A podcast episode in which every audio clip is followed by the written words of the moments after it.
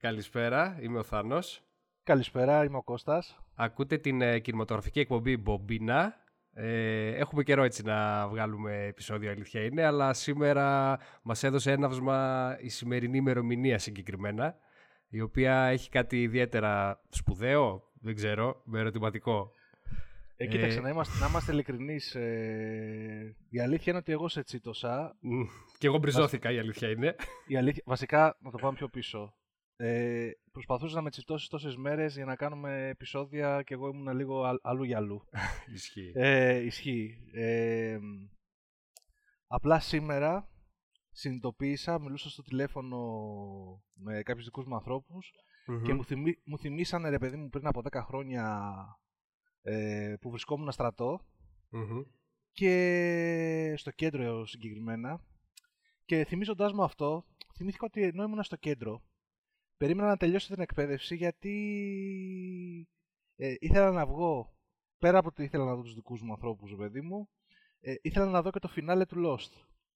Και λέω, ρε εσύ, κάπου εδώ κοντά τριγύρω πρέπει να παίχτηκε και το φινάλε του Lost ακριβώς πριν από 10 χρόνια. Οπότε μπαίνω σήμερα Wikipedia ε, και βλέπω, πριν από, λίγο, πριν από λίγη ώρα το τσέκαρα και βλέπω ότι ήταν ακριβώς σήμερα. Δεν το είχα κάνει υπόψη ε, σε παίρνω τηλέφωνο. Ε, Γενικώς έφαγα μια. Μου έδωσε μια κλωτσιά νοσταλγίας, ρε παιδί μου, το... όλο αυτό το γεγονός. Ναι. Ε, μου ξύπνησε κάποια συναισθήματα μέσα μου, τα οποία τα είχα κρύψει αρκετά βαθιά. Καταχωνιασμένα. ναι, ναι. Ε, και σε μπρίζωσα σαν να ήταν, πώς να το πω ρε παιδί μου, μια ε, ισχυρή δόση ηλεκτρισμού να καθίσουμε να στήσουμε να ξανακάνουμε μια εκπομπή. Περισσότερο για εγωιστικούς ρόλους, γιατί νιώθω ότι θέλω να βγάλω κάποια πράγματα μέσα μου για, το, για τη συγκεκριμένη σειρά. Ναι, ναι. Εντάξει, η αλήθεια είναι ότι έχουν υποθεί πάρα πολλά για αυτή τη σειρά και μάλιστα από ό,τι βλέπω και στα social media, ακόμα και σήμερα ε, εξακολουθεί να γίνεται συζήτηση για τη συγκεκριμένη σειρά για το κατά πόσο έχει επηρεάσει τα τηλεπτικά δρόμενα, για το αν τελικά το φινάλε ε, ήταν ε, σημαντικό ή αν ολοκλήρωσε επιτυχώς ε, όλη αυτή τη τηλεοπτική σειρά. Ε, πάντως υπάρχει ακόμα, δηλαδή υπάρχει ζέστη στο, στο κομμάτι του Lost. Υπάρχει ζέστη, αλλά θεωρώ ότι πλέον επειδή έχει μεγαλώσει ακόμα μια, μια νέα γενιά ε, συνεφίλ και τηλεθεατών όλα αυτά τα χρόνια, τα 10 χρόνια που περάσανε. Και επειδή είδαμε και μια δεύτερη αναγέννηση της τηλεόρασης με πάρα πολλές σειρές και είδαμε και την, ε, ε, την εξάπλωση των streaming ε, platforms, ναι. ε, θεωρώ ότι, ότι βρισκόμαστε σε έναν άλλον κόσμο πλέον από, ότι από, από τον κόσμο που βρισκόμασταν πριν από 10 χρόνια όταν μεσουρανούσε το Lost. Τώρα θεωρώ ότι είναι λίγο πιο... Ε, πώς να το πω... Ε, όχι για ακριβώς καλτ, μια σειρά που ίσως θυμούνται λίγο οι παλιότεροι. Δεν είναι πάντως αυτό το φαινόμενο, ξέρεις, που ήταν πριν από 10 χρόνια και δεν ξέρω κατά πόσο, ρε παιδί μου, καινούργια παιδιά πήγανε και την επισκεφτήκανε και την, ε, ε πώς το λένε, ρε παιδί μου, την νιώσαν όπως την νιώσαμε εμείς όταν πεζόταν κανονικά Κοίτα, ναι, ναι, καταλαβαίνω πώς το λες και η αλήθεια είναι ότι νομίζω το σημαντικότερο κομμάτι του Lost, της εμπειρίας μάλλον, ήταν αυτό το, ε, όλος αυτός ο μύθος που χτιζόταν γύρω από τα επεισόδια και όλη αυτή η συζήτηση που γίνονταν κάθε εβδομάδα. Δηλαδή θυμάμαι τον εαυτό μου ε, που περίμενα πώς και πώς να βγει το καινούργιο επεισόδιο. Νομίζω Κυριακή παίζονταν στην Αμερική και Δευτέρα το βλέπαμε, κάπως έτσι. Ε, και θυμάμαι μετά που βλέποντάς το, αρχίζαμε και χτίζαμε θεωρίες επιθεωριών και λέγαμε: Κοίτα να δεις, τελικά απάντησε αυτό, αλλά μας έδωσε ερωτήματα για εκείνο. Και υπήρχε ένα, μια φοβερή διάδραση, την οποία σίγουρα μέχρι τότε εγώ τουλάχιστον προσωπικά δεν την είχα δει σε άλλη σειρά. Δεν ξέρω αν υπήρχε άλλη σειρά με τέτοιο hype. Ε, και δεν ξέρω αν και, ε, και σήμερα ε, υπάρχει αντίστοιχη, αντίστοιχη εμπειρία σε σειρά. Ίσως λίγο το Twin Peaks, ε, η τρίτη σεζόν πάλι είχε έτσι τροφή για σκέψη με κάθε επεισόδιο. Αλλά νομίζω στο, στη φάση του Lost από θέμα υπομονησίας, εγώ προσωπικά δεν το έχω ξαναβιώσει. Ναι, αυτό ήθελα να συζητήσουμε λίγο, να το πιάσουμε από την αρχή γενικώ σε τι φάση βρισκόταν η τηλεόραση την εποχή που ξεκινήσαμε να βλέπουμε Lost εμείς. Ε, πώς μας επηρέασε, ε, τι προσδοκίες δημιούργησε, να συζητήσουμε αυτά τα πράγματα τα οποία όντως ε, ε, είναι πολύ σημαντικά που λες, το γεγονός ότι δεν ήταν απλά ότι η σειρά ε, συνοδευόταν μαζί με ένα τεράστιο hype από συζητήσεις και από κωδικοποίηση γρίφων και, και από παιχνίδια στο ίντερνετ τα οποία όταν περιμέναμε την καινούργια σεζόν κάνανε ένα είδους marketing όπως έκανε το Blair Witch ναι. που με fake sites τα οποία φαινόταν σαν αληθινά που προσπαθούσες να μπεις και να δεις στοιχεία, ρε παιδί μου, σαν να συνέβαινε το λόγο στον πραγματικό κόσμο, ρε παιδί μου. Ναι, ναι. Ε... Και κάτι βιντεάκια δεν έβγαζε την Dharma Initiative, ε, νομίζω. Μπράβο, και καλά. ναι, ναι. Mm. Οπότε γενικώς, ναι, ίσως ε, η, η, το, η εμπειρία της σειράς ήταν κάτι το οποίο ήταν ε, ε, πέρα από τα επεισόδια που έβλεπες ε, ε, δεμένο μαζί με όλη την υπόλοιπη marketing προσπάθεια που γινόταν εκείνη την εποχή και με όλο το βουητό στο ίντερνετ και με όλα τα podcast που μόλις είχαν ξεκινήσει. Ναι. Να πούμε ότι ήταν και την εποχή, το LOS ξεκίνησε την εποχή που άρχισαν να, να εμφανίζονται και τα podcast και δεν ήταν ακόμα της μόδας όπως είναι σήμερα. Ε, οπότε ναι, ίσως δεν μπορείς να το ξαναβιώσεις αυτό το πράγμα ε, σε μεταγενέστερη εποχή, ξαναβλέποντας π.χ. το LOS στο Netflix. Ε, ναι, σίγουρα για, όχι, γιατί πλέον κάποιος μπορεί να κάνει ένα μπιντζάρισμα έτσι, και να δει όλη τη σειρά μονορούφι. Άρα αυτομάτως ε, δεν μπορεί να μπει σε αυτό το της ανυπομονησίας. Okay. Αυτό θέλω να... Εννοώ εκ των πραγμάτων. Βέβαια, ε, νομίζω ότι κάτι ακόμα που θα, που θα ήταν ωραίο έτσι να συζητήσουμε είναι το τελικά, τελικά αυτό που λένε ότι αξίζει ε, το ταξίδι ή ο προορισμός. Γιατί το φινάλε γενικότερα ήταν απογοητευτικό. Ε, έτσι τουλάχιστον το βιώσαμε και οι δύο. Ναι. Ε, και εν τέλει τώρα 10 χρόνια μετά ε, άξιζε όλο αυτό το hype και όλη αυτή η προσμονή και όλα αυτά τα χρόνια και όλες αυτές οι συζητήσεις επί συζητήσεων για ένα τέτοιο κλείσιμο. Και επίσης ναι. θυμάμαι ε, χαρακτηριστικά, ας πούμε, και σένα που είχες δει μέχρι να, κάθε φορά που περιμέναμε την καινούργια σεζόν, ξανά βλέπει όλο το Lost από την αρχή. Πόσες φορές το έχεις 4-5. δηλαδή, ναι, εσύ έκανα, θε, θεωρητικά, ναι, θεωρητικά εξόδεψες, επένδυσες πολύ περισσότερο χρόνο ε, ναι. τουλάχιστον από ότι εγώ στο Lost και δεν ξέρω μήπως και γι' αυτό ίσως ήταν και πιο γερό το χαστούκι που έλαβες με το φινάλε σε συνδυασμό βέβαια και με, το, με την όλη φάση του στρατού όπως λες. Ε, σίγουρα με επηρέασε τόσο πολύ που ε, για αυτό που κάνουμε σήμερα δεν έχω προετοιμαστεί καν. Ε, είναι ό,τι, ό,τι είναι τοποθετημένα πίσω στη μνήμη του μυαλού μου από εκείνη την εποχή ε, αυτά ανακαλώ τώρα και θυμάμαι. Ε, δεν έχω, ειλικρινά δεν έχω ξαναεπιχειρήσει να δω τη σειρά από το φινάλε. δηλαδή έχουν περάσει 10 χρόνια που δεν έχω, δεν έχω καταφέρει να την ξαναγγίξω.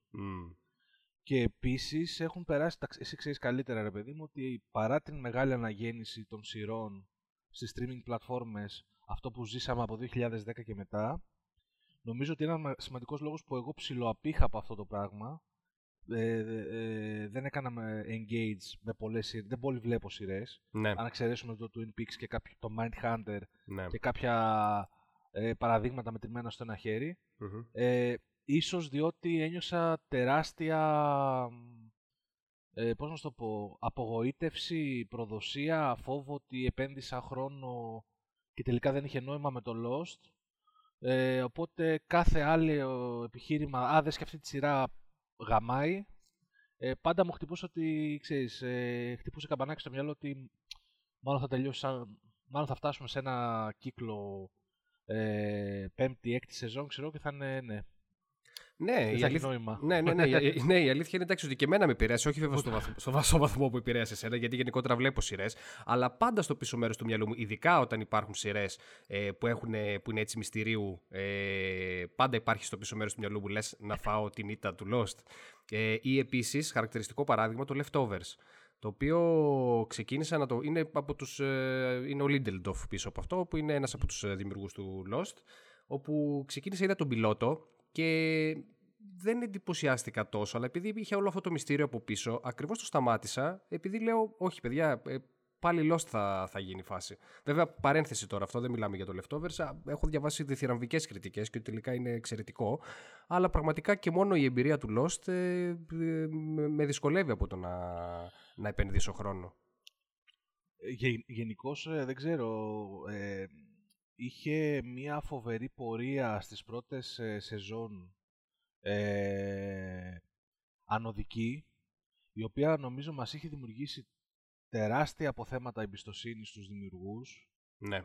Δηλαδή, εγώ ήμουν 100% σίγουρος ότι ξέρουν ακριβώς τι κάνουν, ότι, είναι, ότι έχουν φτιάξει ένα ε, χάρτη μυθολογίας ε, και καταστάσεων εκεί πέρα στο γραφείο των σεναριογράφων ε, που ξέρεις ε, μόνο μια ιδιοφυΐα μπορεί να τον αποκωδικοποιήσει ότι είμαστε, ένιωθα μια σιγουριά ρε παιδί μου ότι είμαστε σε πολύ καλά χέρια ναι.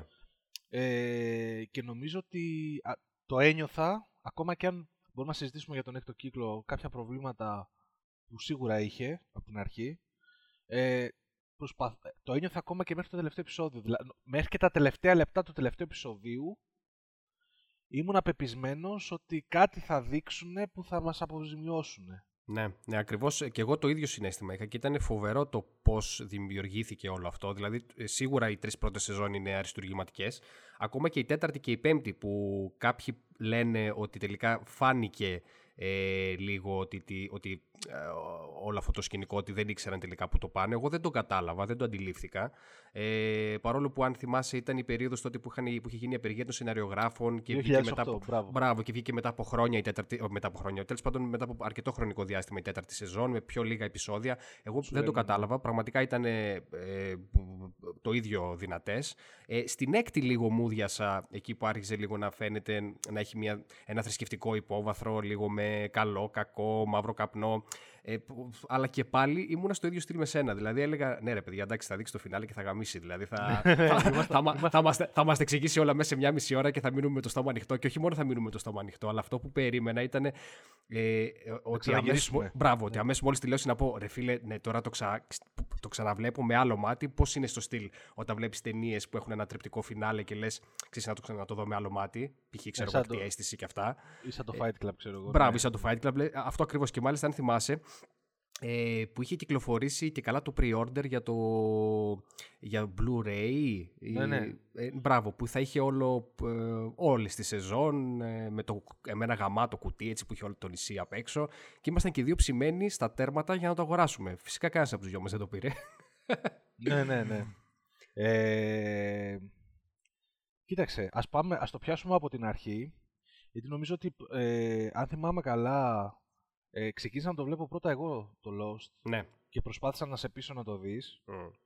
Ε, και μάλιστα δεν ξεκίνησα καν την πρώτη, όταν παίχτηκε η πρώτη σεζόν. Είχε ήδη παιχτεί, νομίζω είχε ήδη παιχτεί η πρώτη σεζόν. Είχε, ήταν στα μέσα η δεύτερη και θα οδεύαμε για τρίτη. Α, εσύ το έχεις ξεκινήσει πολύ νωρίς τότε. Ε, και το είχα δει στα μέσα της δεύτερης. Ε, ήμουν ταξίδι σε πλοίο και ξημερώματα ρε παιδί μου περιμένοντας να, στη μέση του Αγίου Πελάγους είχαν, είχε βάλει net, νομίζω το, η net νομίζω τότε έδειχνε Lost. Είχε βάλει ένα επεισόδιο που ήταν ο John Locke μέσα στην καταπακτή και είχε καταφέρει να κάνει κάτι πραγματάκια εκεί πέρα που είχαν πέσει τα blast doors και είχαν βγει ο χάρτης με τα ερωτηματικά. Φαντάζομαι τώρα spoiler, έτσι. Ναι, ναι. Αλλά εγώ δεν καταλάβαινα, δεν είχα context, δεν είχα έλεγα ένα, ένα, ένας τύπος ο οποίος κάτι έγινε τώρα, βρήκε ένα χάρτη, ε, αλλά ε, τι γίνεται, όταν είχα, πρωτοδεί, όταν είχα πρωτοδεί φωτογραφίες στο ίντερνετ και τις αφήσεις της πρώτης σεζόν, ε, με τους ε, ναυαγούς ρε παιδί μου στο, στο νησί, μου είχε αφήσει μια αίσθηση χωρίς να ξέρω τι, τι διαπραγματεύεται η σειρά. Ε, μου έμοιαζε με Survivor φάση. Θυμάσαι που τότε με σουρανούσε ναι. στα reality ναι, ναι. το Survivor. Επέστρεψε βέβαια πρόσφατα. Αλλά τότε δεν ήταν. Ήταν οι, οι χρονιές των reality στην τηλεόραση και το Survivor ήταν από τα πιο super duper reality, ξέρω εγώ. Και ένιωθα ότι λες λέω να είναι κάτι σαν Survivor αλλά με ηθοποιούς. Κάτι, μια τέτοια αίσθηση μου είχε, ε, μου είχε αφήσει. Και λέω δεν με, δεν με ενδιαφέρει αυτό το πράγμα. Αλλά βλέποντας, ε, όντας το καράβι και βλέποντας καταπακτές, μυστικούς χάρτες, χωρίς να έχω ιδέα ρε παιδί μου τι γίνεται, λέω, Ω, παρεσί εδώ υπάρχει ένα μυστήριο. Και στα, ε, θυμάμαι, ξέρω εγώ, ε, σταμάτησα να παρακολουθώ για να μην σπολεριαστώ άλλο και έβαλα, έβαλα στο πρόγραμμα να, να, να πάρω από το βίντεο κλαμπ τα πρώτα επεισόδια του πρώτου κύκλου που είχαν ήδη κυκλοφορήσει σε DVD και να ξεκινήσω να το δω. Και νομίζω ότι από το πρώτο επεισόδιο κόλλησα, μου φάνηκε αρκετά ενδιαφέρον Ε, αλλά ιδιαίτερα από το τρίτο ή τέταρτο επεισόδιο που αρχίζει η ιστορία του Τζον Λοκ, νομίζω εκεί πέρα με είχε, πώς το λένε, με γράπωσε σειρά. Ναι, θα, θα συμφωνήσω ότι νομίζω ένα από τα δυνατότερα του ε, της σειράς ήταν και αυτός ο συνδυασμός ε, της δραματουργίας των χαρακτήρων, της σωστής δραματουργίας, δηλαδή ε, μέσω των flashback ε, θεωρώ ότι ε, το μεγαλύτερο ποσοστό των flashback δεν ήταν filler, τουναντίον. Ε, εγώ προσωπικά γούσταρα να δω την ιστορία του Λοκ, την ιστορία του Σαγίδ, την ιστορία του Ντέσμοντ. Ε, αλλά και όλο αυτό μπολιασμένο, έτσι, εναρμονισμένο μάλλον ιδανικά με όλο αυτό το, ε, το μυστήριο στο νησί. Και φυσικά με το κλασικό μοτίβο του cliffhanger στο τέλος κάθε επεισοδίου, που πραγματικά σε έκανε να θες να δεις το επόμενο άμεσα. Ναι. Ε, ήτανε, ναι, εντάξει, ήταν μοναδική εμπειρία. Ε, και, και σίγουρα, ακριβώς επειδή στηριζόταν στο ότι σου απαντάω κάτι, σου θέτω ένα άλλο ερώτημα, ε, σε έβαζε στο, στη θέση ότι αυτό που λες, ότι ναι, οι δημιουργοί ε, συγκεντρωθήκαν σε ένα τραπέζι και τα βάλαν όλα κάτω και ξέρουν που το πάνε. Ε, κοίταξε να δεις, ε, ο πιλότος ήταν κάτι, ήταν ένα απίστευτο δύο επεισόδιο, ε, μια τεράστια παραγωγή που τους κόστησε εκατομμύρια, που δεν είχε ξαναγίνει τότε στην τηλεόραση. Ναι, ναι. Ένα μεγάλο ρίσκο για το κανάλι. Ε, και ο J.J. Abrams νομίζω στη, σε εκείνη τη φάση δεν ήταν, ξέρω εγώ, δεν Ήταν με το κωδικό Alliance που εντάξει, okay. Ναι, αυτό θέλω να πω. Δεν είχε ναι. κάνει το BAM να πεις. Είναι, είναι ναι. κάτι αντίστοιχο ίσως όπως είχαν δώσει το, το Lord of the Rings στον Peter Jackson. Δηλαδή δεν ήταν, ναι. ήταν, ήταν, πολύ ε, στοίχημα και πολύ ρίσκο όλο αυτό. Ναι, νομίζω ότι ε, έχω την εντύπωση ότι ο παραγωγός που έδωσε και τον πράσινο φως για να πάνε Χαβάη και να ξοδέψουν τόσα εκατομμύρια για τον πιλότο, νομίζω ότι τον απολύσανε μετά. παρά, που η σειρά, παρά που η σειρά, ρε παιδί μου, έκανε παπάδες ύστερα, ε, η αρχική τους αντίδραση ήταν ότι έδωσες πράσινο φως σε, κάτι τόσο, σε κάτι με τόσο μεγάλο ρίσκο. Ε, ο πιλότος είναι καταπληκτικός. Βλέπεις ένα, πώς το λένε, ένα νεαέριο ατύχημα επιζω, ε, επιζώντες σε νησί υγειωμένο με έναν γιατρό να τρέχει να προσπαθεί να βοηθήσει τους υπόλοιπους ε, συντρίμια αεροπλάνου ε, ε, μια ρεαλιστική απόδοση ρε παιδί μου με αιμονή στη λεπτομέρεια ε, αρχίζει σε τραβάει, ακόμα και αν δεν υπήρχε μυστήριο ή παραφυσικό από πίσω. Ε, ένιωθες ότι είναι μια όλη σειρά που θα στράβει, θες να δεις αυτοί οι άνθρωποι πώς θα τα καταφέρουν. Ναι. Ε, μου άρεσε να μου δίνει vibes από τους επιζήσαντες. Θυμάσαι εκείνη την παλιά ταινία που βασιζόταν σε αληθινή ιστορία που είχαν πέσει στις Άλπεις; Αυτοί που είχαν φαγωθεί μεταξύ τους. Μπράβο, ναι, ναι. ναι, ναι. Ε, και λέω, εσύ έχει, έχει ε, πώς να το πω, είναι γυρισμένο σαν αυτό. Ε, αν μη τι άλλο, είναι μια πολύ ενδιαφέρουσα ιστορία. Δεν είναι χαζομάρα σαν το Survivor, ξέρω εγώ. Ναι, ναι. Ε, δεν θα τους δούμε απλά πώς θα, πώς θα κυνηγάνε και πώς θα σπάνε καρύδες. Ε, αλλά από το πρώτο κιόλα επεισόδιο, ενώ έχεις ήδη πιστεί για τους χαρακτήρες, υπάρχει μια έγκυος γυναίκα, ένας ε, γιατρός, ε, ε, ε κάποιος που φοράει χειροπέδες ε, και αρχίζει και χτίζεται ένα μυστήριο ρε παιδί μου για τους ανθρώπους ε, ξαφνικά ακούς κάτι περίεργους ε, θορύβους από την ζούγκλα που πέφτουν δέντρα ναι. και από το πρώτο επεισόδιο σε τσιμπάνε και σου λένε ότι ξέρεις τι, πέρα από το ανθρώπινο δράμα θα υπάρχει και ίσως μυστήριο και ίσως και sci-fi μυστέρι. Μπράβο, ναι. Και λέω, μαλάκα, εδώ πέρα υπάρχει πολύ ψωμί. ναι, ναι, ναι, ναι, ναι, ναι, ναι, ναι, έτσι. ναι. Και αμέσως τσίμπησα από αυτό. Στο δεύτερο επεισόδιο του, του πιλότου, γιατί είναι διπλό, ε, βλέπεις το τι, που πάνε στην, ε, στο κόκπι του αεροπλάνου και χτυπάει ο μαύρος καπνός, που δεν ξέρεις ακόμα τι είναι ο μαύρος καπνός. Mm. Ε, και με αυτό το που ακούγονται και κάτι αλυσίδες στο μηχανισμό, ναι, ναι. έτσι. Ναι, ένα σαν steampunk φάση. ναι. Και ξαφνικά αρπάζει τον πιλότο και τον πετάει στη ζούγκλα πάνω σε δέντρα και τον ξεσκίζει. Και λες, τι γίνεται, ρε φίλε. ναι. Οπότε κατευθείαν ρε παιδί μου τσίγκλισε το κοινό και αρχίζουν και να αναρωτιούνται. Είναι σε πείραμα, βρίσκονται σε πείραμα, είναι εξωγήινοι εκεί πέρα. Τι γίνεται, δεν είναι απλά ένα νησί που θα δούμε απλά ανθρώπους πώς επιζούν. Ε, αυτό ήταν το πρώτο στοίχημα που με κέρδισε. Το δεύτερο στοίχημα ήταν αυτό ότι πίσω από αυτούς τους χαρακτήρες που τους βλέπεις στο πρώτο επεισόδιο Scorpius και δεν ξέρεις τι ρόλο βαράνε, αρχίζει και σου ξεκλειδώνει, σου ξετυλίγει το χαρακτήρα του John Locke που τον βλέπεις στην αρχή του πρώτου επεισοδίου σαν κακό ρε παιδί μου, σαν έναν μυστήριο χαρακτήρα που τους κοιτάει όλους περίεργα, δεν μιλάει. Ε, φέρεται λίγο αλλοπρόσαλα τις πρώτες μέρες μέσα στο νησί. Ε, νιώθεις ότι έχει κάποια κρυφή ατζέντα αυτός. Και ξαφνικά βλέπεις την επεισοδιάρα που σου δείχνει ότι ο τύπος ήταν ανάπηρος πριν, το, πριν το ατύχημα και λες αυτή η σειρά ρε φίλε αφήνει να, ε, πώς να το πω, ε, με αφήνει να νομίσω κάτι για αυτούς τους χαρακτήρες και μετά μου το γυρνάει ανάποδα. Αλλά με ωραίο τρόπο. Ναι. Οπότε εκεί πέρα με το επεισόδιο του John Locke κόλλησα. Λέω τελείωσε. Εδώ είμαστε. Ναι, ναι. Ε, και, και, και εμένα πάντως ε, αυτό είναι που με κέρδισε και, και τώρα ε, ακούγοντάς σε κιόλας ε, είναι πραγματικά εντυπωσιακό ότι ε, παρόλο που δεν την έχω δει ε, δεύτερη φορά ε, τη σειρά, κανένα επεισόδιο, ε, ενώ έχουν περάσει 10 χρόνια, ε, σου λέω ακούγοντάς σε, ε, είναι, ε, ξεπηδάνε ζωντανοί οι, οι χαρακτήρες της σειράς στη μνήμη μου. Οπότε ναι. νομίζω ότι πραγματικά παίξανε τρελή μπάλα με τη δραματουργία των χαρακτήρων. Άσχετα τώρα με το επιστημονικό κομμάτι και πώς τα συνδέσανε. Νομίζω ναι. πραγματικά ότι οι χαρακτήρες ε, και το, ο τρόπος που, τους, ε, που δώσανε το παρελθόν τους ε, ήταν, ήταν φοβερός. Δηλαδή, πραγματικά τώρα ε, θυμάμαι, μου 'σκασε ε, στο μυαλό η σκηνή που. Τέλος πάντων, θα μιλήσουμε για spoiler, προφανώς έτσι.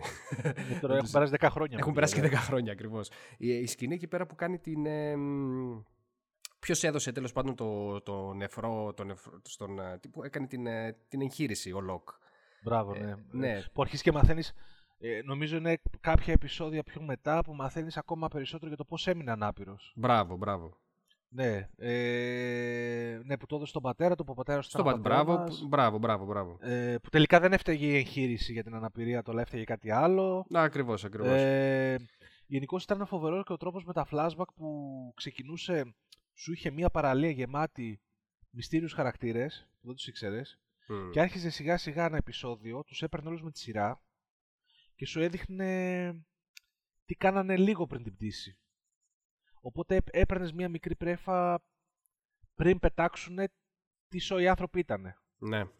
Ε, μετά τους ξανά πιανε πάλι από την αρχή, δεύτερος ε, γύρος ε, σκιαγράφης χαρακτήρων έπαιρνε τον καθένα και έδειχνε λίγο πιο, πιο πίσω από το ταξιδι Και λίγο πιο πίσω και λίγο πιο πίσω και πήγαινε πολλά χρόνια πίσω στις ζωές τους. Mm. Οπότε άρχισε σαν να τους γνωρίζεις backwards. Δηλαδή ακριβώς, ακριβώς όπως γνωρίζεις έναν άνθρωπο έξω, έτσι. Δηλαδή που αρχίζεις και μαθαίνεις σιγά σιγά πράγματα για το παρελθόν του. Ναι.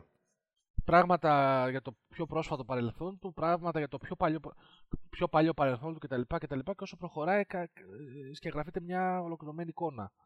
Ε, νομίζω ότι φοβε, ε, αξιοποίησαν όσο, όσο δεν γινότανε το μηχανισμό των flashbacks. Ναι. Ε, με πολύ έξυπνο τρόπο. Ε, προφανώς μετά στα επόμενα επεισόδια ήρθαν και άλλα πράγματα όπως η καταπακτή που αύξησε ακόμα περισσότερο το ενδιαφέρον. Desmond, Desmond Ben Linus. Αλλά πριν καταφέρω να σε πείσω, θυμάμαι ότι εγώ είχα φτάσει ήδη στο φινάλι του τρίτου κύκλου. Εσύ ακόμα δεν έχεις ξεκινήσει. Ναι, ναι, ναι. Και είναι ένα βράδυ το οποίο βλέπω το φινάλε του τρίτου κύκλου που θα το συζητήσουμε εκτενέστερα. Νομίζω είναι κομβικό σημείο στη σειρά. εννοείται. Ε, ε, στη σειρά και γενικότερα νομίζω στις τηλεοπτικές σειρές. Μπράβο. Και μένω με το στόμα ανοιχτό. Μένω μου διασ... ανατρίχια... ανατρίχιασα, μούδιασα, δεν ξέρω και εγώ τι. Και νομίζω εκείνο το βράδυ, παρόλο που ήταν αργά, σε παίρνω τηλέφωνο και σου λέω: Κοίταξε να δει. οφείλει, δεν ξέρω τι θα κάνεις, οφείλει να δεις αυτό το πράγμα. Είχα, είχα, είχα μείνει μαλάκας. Ναι, ναι, ναι. Το θυμάμαι χαρακτηριστικά και μάλιστα ε, θυμάμαι πραγματικά να λες από, από την αρχή που ξεκίνησε να το βλέπεις ότι δες το, δες το, δες το, αλλά μετά από εκείνο το τηλεφώνημα προφανώς το ξεκίνησα κι εγώ.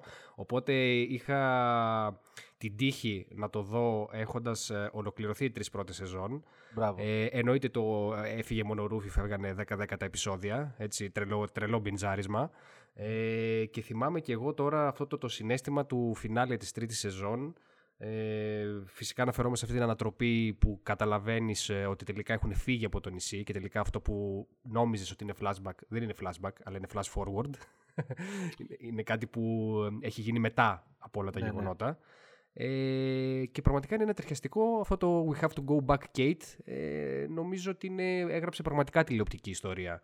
Ε, Ναι. Δηλαδή, ε, ελάχιστα παραδείγματα άλλων σειρών έχω που στιγμιαία μέσω μιας ατάκας ε, μια ατάκα να είναι τόσο ικανή που να με διαπερνάει σαν ηλεκτρικό ρεύμα. Ναι, ναι. Ε, ήταν, ναι, βέβαια δυστυχώς μετά βρέθηκα κι εγώ στο, στην αναμονή, πολύμηνη αναμονή μέχρι να βγει η τέταρτη σεζόν, γιατί όπως, είχα- όπως προαναφέραμε είχε γίνει το, η απεργία των σεναριογράφων. Ε, αλλά θυμάμαι ότι με είχε επηρεάσει τόσο πολύ, αφού μ, είχε, τύχει- είχε τύχει τότε για επαγγελματικούς λόγους να είμαι στο εξωτερικό, ε, όταν πλησίαζε η, να βγει στον αέρα η τέταρτη σεζόν, το πρώτο επεισόδιο, και θυμάμαι ότι λ- όταν είχε βγει ε, δεν είχα πρόσβαση κάπου για να μπορέσω να το δω και θυμάμαι ότι το έβλεπα στον ύπνο μου. Εντάξει, ήταν απίστευτο. Έβλεπα στον ύπνο μου ότι με κάποιο, ότι με κάποιο τρόπο βλέπω το πρώτο επεισόδιο του Lost. Να- το, της τέταρτης σεζόν εννοώ. Είχε Δηλαδή- ανεβεί, ναι, Μμ. είχε, είχε ανεβεί το μεταξύ, ο πύχης είχε ανεβεί απίστευτα ψηλά. Ακριβώς. Ε, μεσολάβησε και η απεργία των ε, σεναριογράφων, οπότε ναι, όντως είχαμε έναν, ε, ένα μεγάλο διάστημα που περιμέναμε, αλλά ένα επαρκές διάστημα που, που μπο- ανατροφοδοτούσαμε το hype και τα σενάρια και το τι θα δούμε μετά και το τι θα γίνει ε, και τι χαρτιά θα ανοίξει από την, από την, επο- από την τέταρτη σεζόν. Επίσης ήταν πολύ σημαντικό το γεγονός ότι βγήκαν οι ίδιοι δημιουργοί και είπαν ότι είχαν σχεδιάσει την πορεία της σεζόν για τα, της- την πορεία της σειράς για τα επόμενα εκ- ε, τρία χρόνια και ότι όντως θα τελειώσει στην έκτη σεζόν.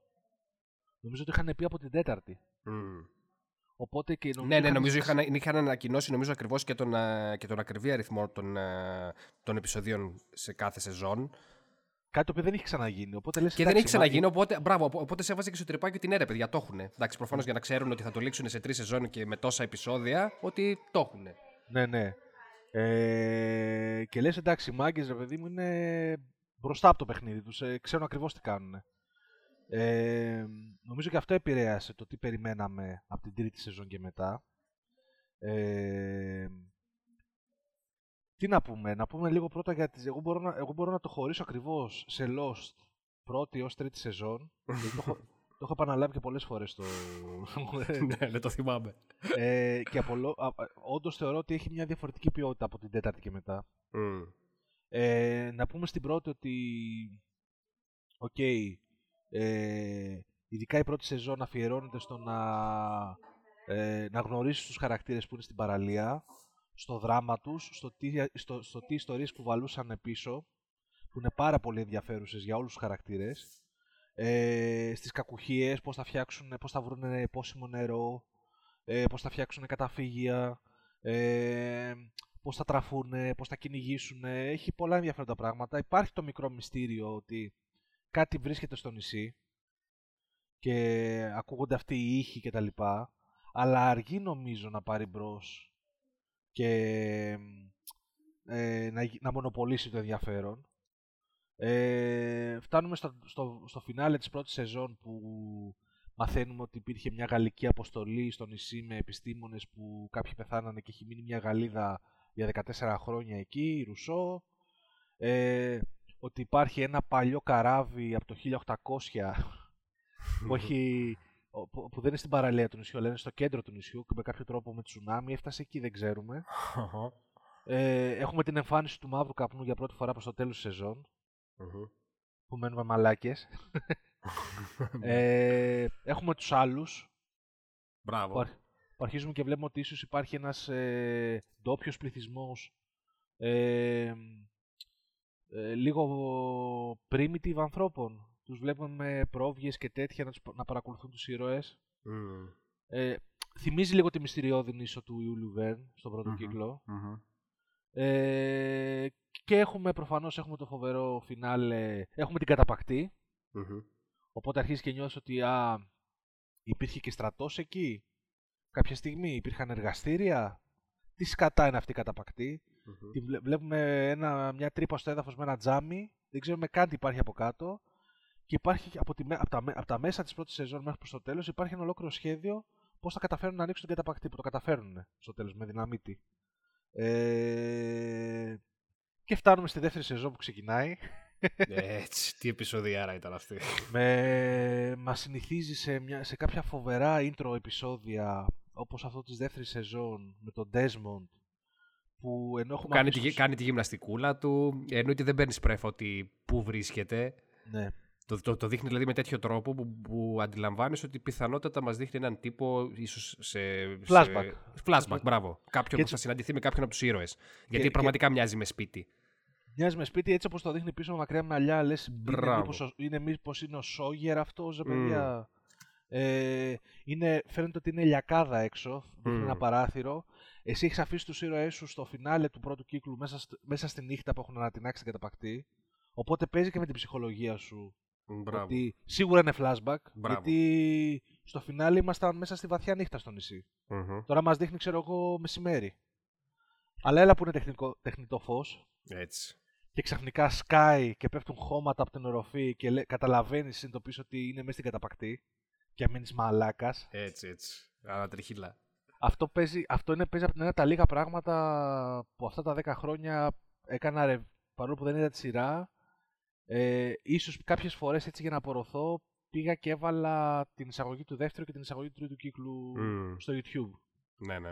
Ε, οπότε ναι, έχουμε δεύτερο κύκλο. Τι, α, καταλαβαίνουμε τις, συμβ- ε, α, ε, ολόκληρο μυστήριο, ξεκτυλίγεται το μυστήριο της καταπακτής, ξέρω εγώ. Έχουμε τον υπολογιστή, Μμ, Τους τα αριθμού- νούμερα. τα Μμμ. νούμερα, κάθε 120 κάτι λεπτά που πρέπει να πατάνε το Enter. Ε, αρχίζουμε να νιώθουμε ότι ε, ε, έχουμε τους άλλους που τελικά είναι πρωτόγονοι ή όχι. Έχουμε έναν από τους άλλους ο οποίος ε, τον πιάνουν ε, ε, εχμάλωτο και νομίζω ότι είναι ένας από τα τσιράκια αλλά τελικά είναι ο αρχηγός ο Μπέντζαμιν Λάινους Μμμ. ο οποίος θα, τελικά θα γίνει τεράστιος χαρακτήρας στη σειρά. Τεράστιος χαρακτήρας. Ναι, μορφάρα. Νομίζω ότι αμέσως μετά τον Λοκ ήταν ο πιο, ο πιο, ένας από τους πιο γαμάτους χαρακτήρες. Έχουμε ένα φοβερό, μια φοβερή δυναμική μεταξύ Λοκ και Τζακ, Μμμ. ο άνθρωπος της επιστήμης και ο άνθρωπος της πίστης, Μμμ. το οποίο μου άρεσε πάρα πολύ. Και μάλιστα υπάρχει και, υπάρχει και επεισόδιο, νομίζω, στο δεύτερο κύκλο, Man of Science and, Ναι, Ma- ναι, ναι. and Man of Faith. Μμμ. Ε, το οποίο σιγά σιγά μας οδηγεί προς το ποιοι είναι οι άλλοι, ποιοι είναι, κα- τι είναι οι καταπακτές, ποια είναι η Dharma αυτή η εταιρεία πίσω από τις καταπακτές. Ε, φοβερός ο δεύτερος κύκλος. Εμένα με, με, πώς να σου το πω, με, με έκανε και γούστρα ακόμα περισσότερο από τον πρώτο. Μμ. Και μπαίνουμε και, στο, και στην τρίτη σεζόν. Στο δεύτερο κύκλο μαθαίνουμε ακριβώς και πώς έγινε το ατύχημα. Ότι Μμμ. Τελικά ήταν ε, ε, κάτι με τη μαγνητική ενέργεια του νησιού που κάποιος ξέχασε να πατήσει το κουμπί και έγινε discharge Μμμ. και έγινε έκκληση μεγάλης, ε, ενός μεγάλου οστικού κύματος που χτύπησε το αεροπλάνο που περνούσε από πάνω. Ε, οπότε αρχίζει και δένει ακόμα περισσότερο η υπόθεση. Ε, και φτάνουμε στην τρίτη σεζόν με, α- με άλλο ένα γαμάτο intro επεισόδιο. Ναι, που βλέπουμε ουσιαστικά το... την πτώση του αεροπλάνου. Που βλέπουμε ανθρώπους σε σπιτάκια, με, σαν να είσαι σε μια γειτονιά της Αμερικής, ξέρω, στα προάστια. Μπράβο, πάλι στο ίδιο στυλ. Σε βάζει δηλαδή ότι μάλλον είναι flashback, μάλλον αυτή Ναι. είναι κάπου αλλού, ε, πιο πριν από το ατύχημα, δεν έχουν σχέση με το νησί. Ναι, ναι. Όπου ξαφνικά σκάει το, το αεροπλάνο από πάνω τους, ότι που πέφτει. Και ξαφνικά ανακαλύψεις ότι υπάρχει μια κοινωνία με σύγχρονο πολιτισμό η οποία κρύβεται εκεί πέρα Μμμ. και τους παρακολουθεί. Ε, μαθαίνεις περισσότερα για την, ε, όλη αυτή την οργάνωση Dharma. Ε, και η τρίτη σεζόν full, φίλε. Ίσως κάποιοι, κάποιοι, παρα, κάποιοι παραπονέθηκαν για τα πρώτα επεισόδια εκεί που τους είχαν εχμάλωτοι οι others. Ναι. Ότι στα κλουβιά με τις αρκούδες εκεί και αυτά, ότι ε, λίγο έκανε κυλίτσα. Αλλά νομίζω από τη στιγμή που ο Τζακ αναλαμβάνει να κάνει εγχείρηση στον, ε, στον Μπέντζαμιν ε, και γενικά αρχίζει και ο Λοκ παίρνει τα πάνω του και προσπαθεί να βρει τι θα κάνει με τους άλλους. Με, ποιος είναι ο Τζέικομπ, μπαίνει και ο Τζέικομπ μέσα Μμ. σαν φιγούρα.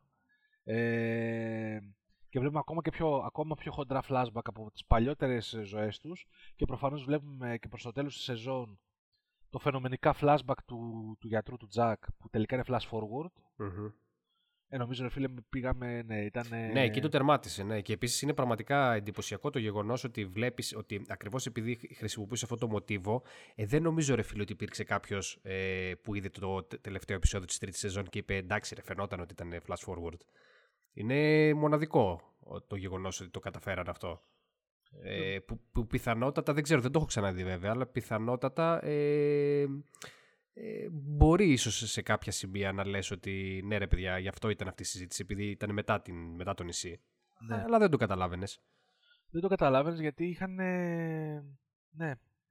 Χρησιμοποίησαν φοβερά τρικ στη διήγηση και στην ψυχολογία σου που ξανά και ξανά σε πιάσανε, καταφέραν και σε πιάσανε απροετοίμαστο. Και επειδή σε πιάσανε απροετοίμαστο και τα χανες, ένιωθες ακόμα μεγαλύτερη εμπιστοσύνη για τους δημιουργούς. Έλεγες εντάξει, οι άνθρωποι είναι πολύ μπροστά. Ε, γιατί είπαμε όλα αυτά, πέρα από ότι δεν ήθελα απλά να κάνω recap, απλά είδαμε ότι ε, είχαμε κάποια σεζόν με, φοβερές, με φοβερά επεισόδια έναρξης και φοβερά επεισόδια λήξης που σε αφήνανε μουδιασμένο. Και στην τέταρτη σεζόν περίμενα ένα φοβερό επεισόδιο έναρξης. Λέω πώς θα καταφέρουν να ξεπεράσουν τον τρίτο κύκλο. Mm. Και τελικά ήταν κάτι πολύ μέτριο όπου νομίζω ήταν ένα, χωρίς να το παραδεχτώ τότε, ένα πρώτο μούδιασμα ότι... Κάτι δεν πάει καλά. Ναι, ναι. Ε, ίσως δεν θέλουν να επαναληφθούν, το πάνε κάπου αλλού. Ε, αλλά ρε παιδιά, εντάξει, δεν είναι και τίποτα σπουδαίο, ξέρω εγώ, το εισαγωγικό επεισόδιο της... Ε, ναι, δεν ήταν τίποτα σπουδαίο. Ήταν ο, ο Χέρλεϊ στο, στον έξω κόσμο. Okay. Ναι, ναι, ναι. Ναι, OK. Okay. Ε, δεν μπορεί να συγκριθεί με με εισαγωγή δεύτερου κύκλου ή τρίτου κύκλου. Ναι, ναι, όπως, ναι. Νομίζω, όπως νομίζω ότι καμία επόμενη εισαγωγή δεν μπορούσε ναι, να Ναι, ναι, ναι, ισχύει. Ε, είχαμε το... Εκεί δεν έχουμε την είσοδο του Faraday και... Έχουμε, το, έχουμε την είσοδο του, του, του πλοίου που έρχεται στο νησί. Μπράβο. Ε, να πούμε ότι στο τέλος του τρίτου κύκλου, πέρα από το συγκλονιστικό το με τα flash forwards, έχουμε και συγκλονιστικά πράγματα στη δραματουργία. Πεθαίνει ο Τσάρλι.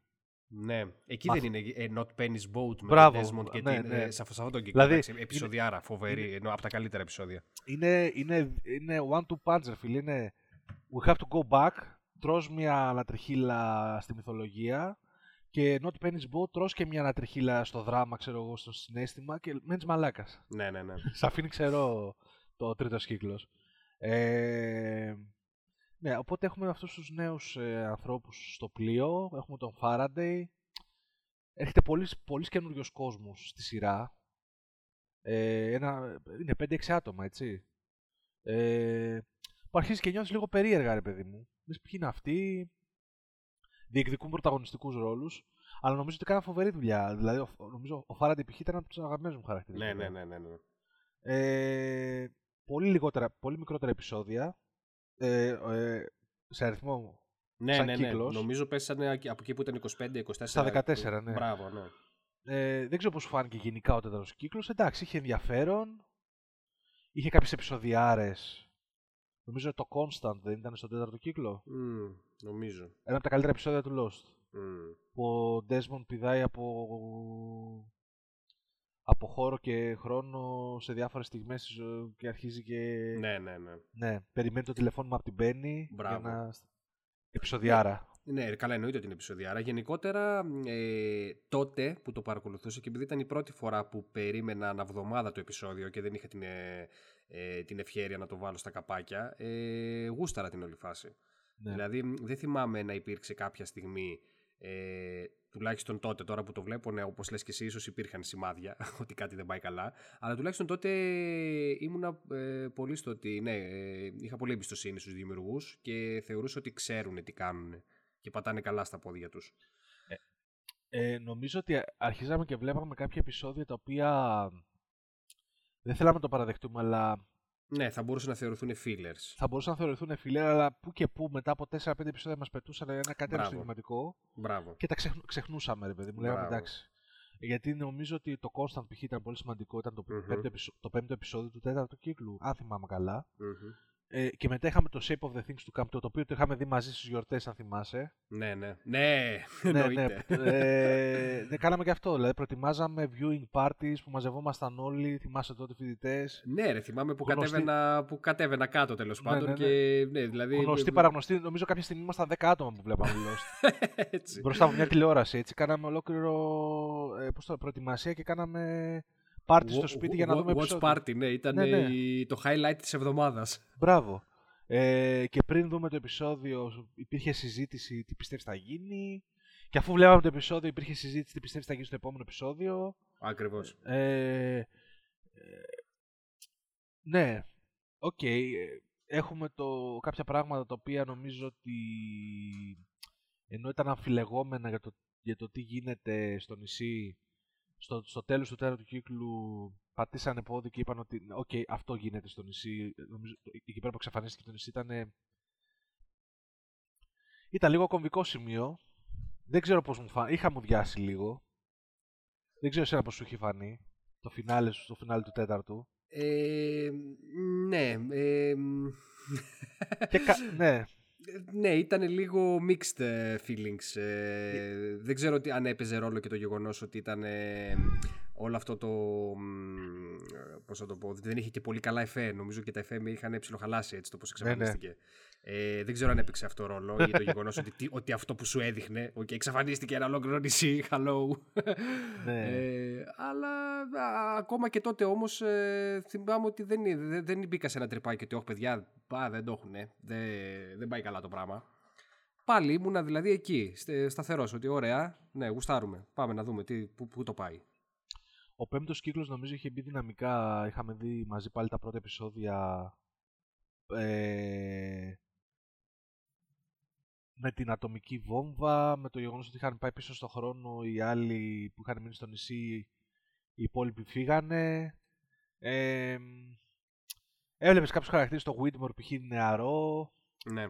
Πορωνόσουνα λίγο, ότι α, ήταν μπλεγμένος με την, ήταν στο νησί. Μάθαινες... Εντάξει, ζητού, ε, έμπαινε λίγο σε, B, σε B-movie χωράφια σιγά σιγά γιατί ρε παιδί μου πλέον δεν υπονοούνταν κάποια μυστήρια έβλεπες ότι ταξιδέψαν πίσω στον χρόνο mm. ότι ξαφνικά οι μισοί χαρακτήρες είναι στο 1970 ναι, ναι. Βέβαια είχαμε και το Ρίτσαρντ μέσα σε αυτά που ε, παρέμενε στην ίδια ηλικία όποτε και να ναι. τον βλέπαμε, ο οποίος και αυτός ήταν φοβερός χαρακτήρας. Φοβερός χαρακτήρας, ο οποίος, ο οποίος εν τέλει του δόθηκε ένα από τα καλύτερα επεισόδια στον έκτο Μπράβο, μπράβο, το επεισόδιο, το, δεν θυμάμαι πώς λεγότανε. Ε, το επεισόδιο του Ρίτσαρντ τέλος πάντων ε, μακράν είναι ίσως σίγουρα το καλύτερο της, ε, της έκτη σεζόν και δεν ναι. ξέρω μήπως και το καλύτερο επεισόδιο των τριών τελευταίων. Ναι, ναι. Πιθανό. Πιθανό. Μπράβο. Ε... Το οποίο ναι, βέβαια σε μπρίζωνε κιόλας γιατί ήταν και δύο-τρία επεισόδια πριν το φινάλε και έλεγες Εντάξει, ρε φίλε, δεν μπορεί τώρα με τέτοια επεισόδια άρα να μην, να μην γαμίσει το φινάλε. Ναι, ναι. Ε, ο πέμπτος κύκλος είχε λίγο έτσι, ήταν λίγο corny, ρε παιδί μου, ότι μα, έχουν πάει όλοι πίσω στο παρελθόν και με, με, τους, έχουν γίνει janitor στη Dharma, αλλά σου δίνει μια δυνατότητα να δεις, ε, ήταν μια ευκαιρία να χάψεις λίγο το, το, το, το, επιστημονικό του θέματος, ρε παιδί μου, OK, okay, αλλά ήταν μια ευκαιρία να δεις τι έγινε στην ιστορία του νησιού το 1970, mm. πώς δουλεύει η Ντάρμα, πώς έγινε το περιστατικό, το πρώτο περιστατικό. Mm-hmm. Οπότε το, το γούσταρες, ρε παιδί μου. Ναι, ναι. Παρόλο που ένιωθα και ότι ήταν λίγο τραβηγμένο, αλλά το γούσταρα, συνέχιζε mm-hmm. και το γούσταρα. Mm-hmm. Όπως και έξω, οι ζωές των άλλων στην Αμερική που είχαν επιστρέψει, είχαν κάποιο ενδιαφέρον, αλλά άρχισα να θεωρώ ότι ήταν λίγο τραβηγμένο πάλι και το γεγονός ότι θα ξαναεπιχειρούσαν να βρουν αεροπλάνο για να ξαναγυρίσουν πίσω με τον ίδιο τρόπο. Ναι, ναι, ναι. Νομίζω εκείνο, σε εκείνο το σημείο άρχισε να τεντώνει λίγο η μυθολογία. Mm. Να λες ότι έτσι και το τεντώσει λίγο παραπάνω θα σπάσει. Θα ναι. σταματήσω να, να, να, πιστεύω, ρε παιδί μου. Αλλά πάλι, δεν ξέρω, ίσως στέγαμε εμείς που είχαμε τόσο μεγάλη εμπιστοσύνη. Νομίζω ότι πάλι όμως με, και με λίγα επεισόδια δραματουργίας και flashbacks και flash forwards πλέον. Mm-hmm. Ε, σου δίνανε, κρατούσαν την ισορροπία και κρατούσαν το επίπεδο υψηλό. Ε, και φτάνουμε στον, ε, στον έκτο κύκλο, ο οποίος νομίζω ότι έχει, γενικώς έχει ε, έχει χωρίσει τους φans σε τρία στρατόπεδα. Σε αυτούς που γουστάραν όντως συνεχίσαν να γουστάρουν τη σειρά και στον έκτο. Ναι. Σε αυτούς ξέρω εγώ που άρχισαν να νιώθουν ότι κάτι γίνεται στον έκτο ρε παιδί μου και δεν μας τα λένε καλά αλλά για να δούμε το φινάλε. Ε, και σε αυτούς που είπαν ότι εντάξει ο έκτος ήταν απαραίτητος από την αρχή ρε παιδί μου. Δεν, ε, δεν, δεν γουστάραμε καθόλου. Ναι, ναι. Ε, ο οποίος ξεκινάει έτσι λίγο έντονα. Βλέπεις, αλλά νομίζω ήταν λίγο fan service το intro στον έκτο. Που σου δείχνει ακριβώς τον Jacob και τον μαύρο ναι, καπνό. και τον Τζέμπι και τον μαύρο καπνό. Ναι, είχα να τριχιάσει, αλλά μετά που το ξανασκέφτηκα, λέω μήπως ήταν λίγο fan service αυτό το πράγμα. Mm, mm. Μήπως και καλά, ρε παιδί μου, ξέρεις, δεν ήταν για χάρη της δραματουργίας, ήταν απλά τι να τους δείξουμε για να τους πορώσουμε. Ναι, Αυτό. ναι, ναι. Mm. Ε, δεν ξέρω πώς, πες μου λίγο πώς τον αντιλήφθηκες τον έκτο, σου... Ε, Κοίτα, εγώ νομίζω ότι ακόμα και στον έκτο ήμουν απιστός.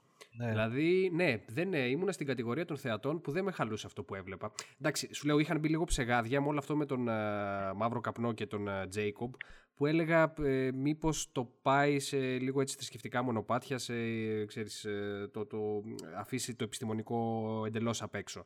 Αλλά δεν ξέρω πώς είχε χτιστεί όλο αυτό στους προηγούμενους κύκλους και πίστευα ότι τελικά όχι. Δεν, ε, το οποίο τώρα βέβαια... Ε, ε, ξανα, ερχο- όπως το ξανασκέφτομαι, λέω ότι τελικά ήταν ε, ε, άτοπο τελείως, δηλαδή δεν υπήρχε περίπτωση να το εξηγήσουν. Εντάξει, μας, ε, είχαμε βέβαια και ένα μέγιστο ενδιαφέρον νομίζω στον έκτο κύκλο ότι επειδή επέστρεψε ο Λόκ στο νησί, είχε πε- πεθάνει ο Λόκ εκτός νησιού και επιστρέ, επιστρέφοντας τον, τον κατέλαβε ο καπνός οπότε ξαφνικά έχει ένα παλιό αγαπημένο χαρακτήρα ο οποίος είναι πλέον κακός Μμ. και ε, φοβερή ερμηνευτική στροφή. Μμ.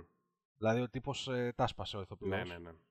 Ε, οπότε λέ- άρχισε να λες έβλεπες το Λοκ που τον σεβόσουν σαν Λοκ ξαφνικά ένιωθες δέος που ήταν ο κακός από πίσω ρε παιδί μου από την προσωπεία του Λοκ Μμμ. ε, λες που θα το πάει, τι θα κάνει αυτός τώρα ρε παιδί μου τι θα, τι θα ε, ε, άφηνε να υπονοηθεί ότι έχει ένα σχέδιο ρε παιδί μου έχει ένα σχέδιο δεν ξέρω να κατακτήσει τον κόσμο να ξαπλώσει το κακό ξέρω- δεν ξέρω ήθελα να φύγει από το νησί πάντως ε, και αρχίζει μια καινούρια μυθολογία. Δηλαδή, νομίζω ότι όσον αφορά την Dharma και τους καταπακτές και τα πάντα, εξηγηθήκανε τα πάντα στον πέμπτο.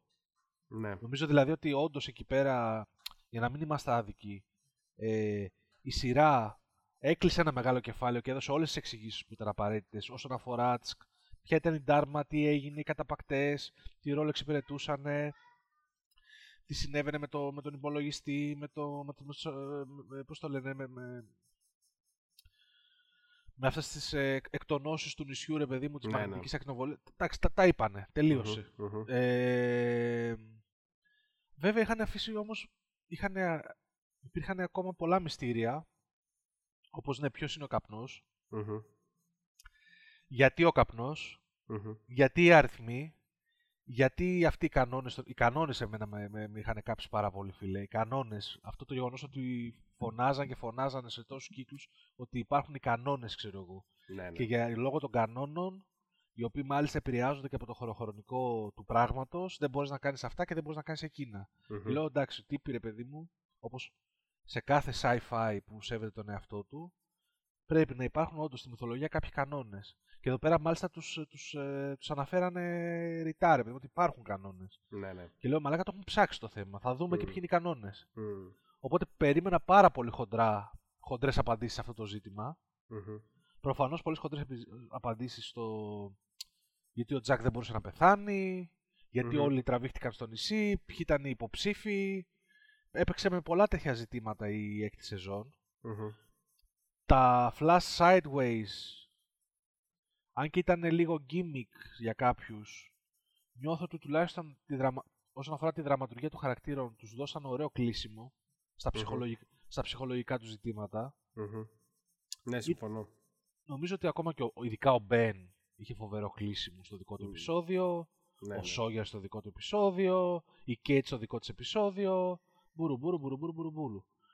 Ε, και είχαμε ένα μεγάλο στοίχημα. Είχαμε φτάσει. Πόσα ήτανε, Δύο-τρία επεισόδια πριν το φινάλε; Ναι, που, ναι. ακόμα, που ακόμα δεν είχαν εξηγηθεί, τα, που δεν είχαν εξηγηθεί τα, τα, τα major plot points στη μυθολογία. ναι, ναι. Και περιμέναμε σαν τρελή το επεισόδιο Across the Sea, που υποτίθεται δεν θα έπαιζε κανείς από τους γνωστού ε, ηθοποιούς μέσα, αλλά Το μόνο οποίο νομίζω ήταν το πρώτο τελευταίο. προ-προτελευταίο νομίζω Α, ήταν. το προτελευταίο, ναι, οκ. Μετά ήταν ένα ψιλο- filler επεισόδιο και μετά ήταν το φινάλε, κάτι τέτοιο. Ναι, ναι, ναι. Πάντως ήταν ένα από τα πιο σημαντικά επεισόδια πριν το φινάλε. Το Ναι. Across the Sea και θυμάμαι το είχαν χαϊπάρει πάρα πολύ ότι. Ποιος ξέρει τι θα δούμε, ρε παιδί μου. Μμ. Ε, θυμάσαι που λέγανε ότι το γυρίσανε χωρίς να συμμετέχουν οι ηθοποιοί. Ήταν μόνο ο Τζέικομπ, ο καπνός και άλλοι. Ο cast. Ναι, ναι, ναι. Ε, δεν ξέρω πώς, πώς σου φάνηκε πριν το φινάλε το Across the Sea. Ε, θα σου πω την ακριβή μου αλήθεια ότι δεν το θυμάμαι καθόλου. Δηλαδή, εκτός από το επεισόδιο με, το, με τον Ρίτσαρντ, ε, δεν θυμάμαι καν τι γίνεται σε αυτό το επεισόδιο. Είναι νομίζω, ε, είναι πραγματικά ψέματα να μην πω. Ούτως ή άλλως ήταν εντελώς παρορμητικός ο τρόπος που φτιάξαμε την, τη- το συγκεκριμένη Όχι, μα εκπομπή ναι. και δεν το ψάξαμε. Αλλά ειλικρινά και νομίζω ότι κάτι λέει το ότι δεν, θυμ- δεν το θυμάμαι. Ε, ε, Ναι. Έχω την αίσθηση ότι ήταν αυτό που μας δείχνει στην αρχή το πώς γεννήθηκε ο, Μπράβο. ε, ο Τζέικο που ήταν σε μια σπηλιά στην αρχή. Ε. Ναι, προσπαθείς να σου απαντήσει, να σου εξηγήσει το, το μυστήριο αυτών των δύο ανθρώπων, του Τζέικοπ και του κακού του μαύρου καπνού, αλλά σου, απα- σου απαντάει με τρόπο που γεννάει νέα ερωτήματα. Ναι. Ότι ναι, θα σου το εξηγήσω ποιοι ήταν αυτοί. Αυτοί ήταν δύο παιδιά που γίνανε έτσι γιατί τους μεγάλωσε έτσι η μητέρα. Ποιοι ήταν η μητέρα, τι ήταν η μητέρα και γιατί ήταν έτσι η μητέρα και γιατί είχε αυτές τις δυνατότητες, δεν ξέρουμε. Ναι, ναι, ναι. Άρα σου καλύπτει, σου δίνει μια απάντηση ε, πετώντας τον μπαλάκι σε άλλο μυστήριο. Ε, είναι το επεισόδιο που έδειξε ρε παιδί μου το νησί στα αρχαία χρόνια, νομίζω από Ρωμα, επί ρωμαϊκής εποχής. Ε, δείχνει τη, μη- αυτή τη μητέρα που ε, μεγάλωσε αυτά τα δύο παιδιά στα, τα οποία προέκυψαν από μια γυναίκα που ήταν, που ήταν ναυαγή στο νησί και ήταν έγκυος ε, και τη σκότωσε η μητέρα η μητέρα η οποία υποτίθεται ότι είναι η προστάτηδα του νησιού, νομίζω είναι το πρώτο άτομο που μένει εκεί. Δεν ξέρω. ναι, δεν ξέρουμε. Ναι, ναι, ναι. Τέλος πάντων και τους μεγάλωσε με έναν ιδιαίτερο τρόπο και τους ε, μοίησε στα μυστικά του νησιού. Δεν ξέρουμε η μητέρα από πού έμαθε τα μυστικά του νησιού και από πού κρατάει η σκούφια της. Οπότε ήταν λίγο ρε παιδί μου ε, τέχνασμα. Ένα μεγάλο μυστήριο θα στο, καλ- θα στο εξηγήσουμε σε εισαγωγικά πεντώντα ένα άλλο μυστήριο. ε, Ναι. Και δείξανε εκεί πέρα, ρε παιδί μου, τα δύο αδέρφια που υπήρχε αντιζηλία. Ε, ο Τζέικομπ, ρε παιδί μου, ήταν ο πιο πράος. Ε, ήταν, φαίνονταν ότι ήταν ο πιο κατάλληλος για να γίνει προστάτης του νησιού αφού θα πέθανε η μητέρα κάποια στιγμή. Ναι, ναι, ναι.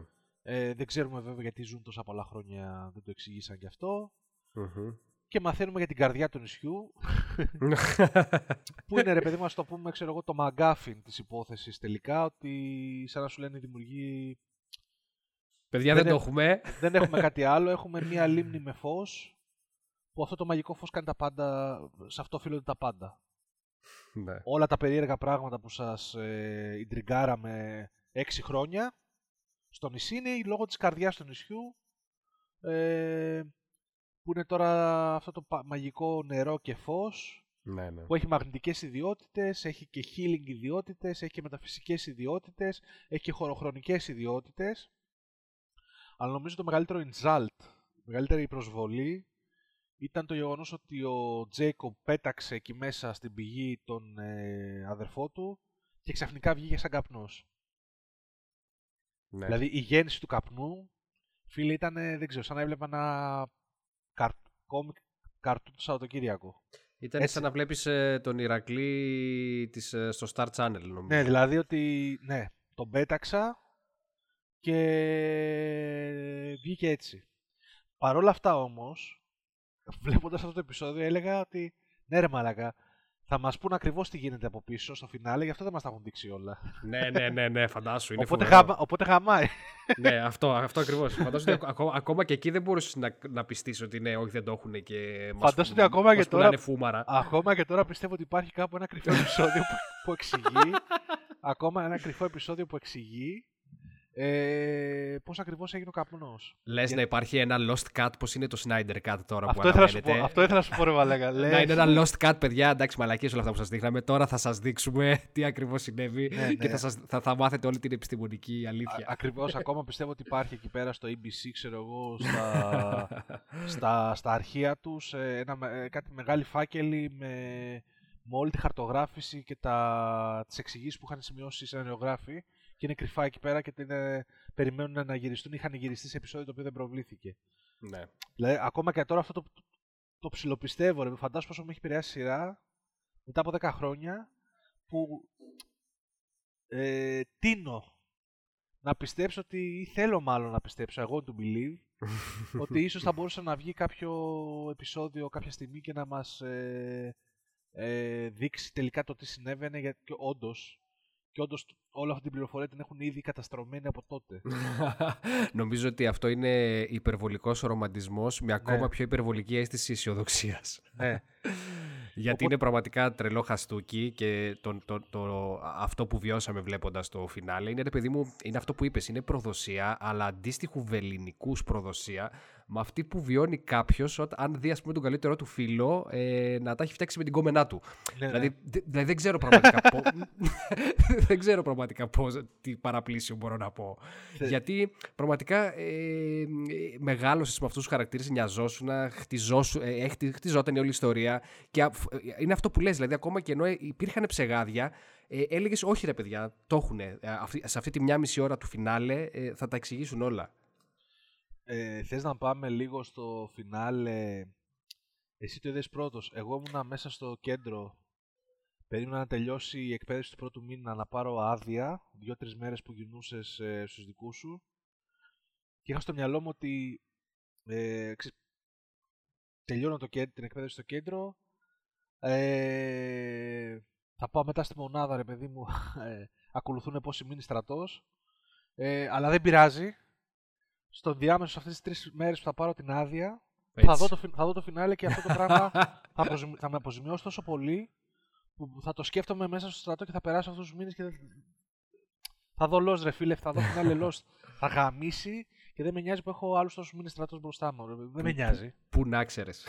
ε, ήμουνα τόσο χαϊπαρισμένος, μιλάμε πραγματικά, ήξα- είχε ήδη ε, κα- καλή ώρα σας σήμερα είχε παιχτεί πριν από 10 χρόνια ακριβώς στην Αμερικάνικη τηλεόραση το φινάλε.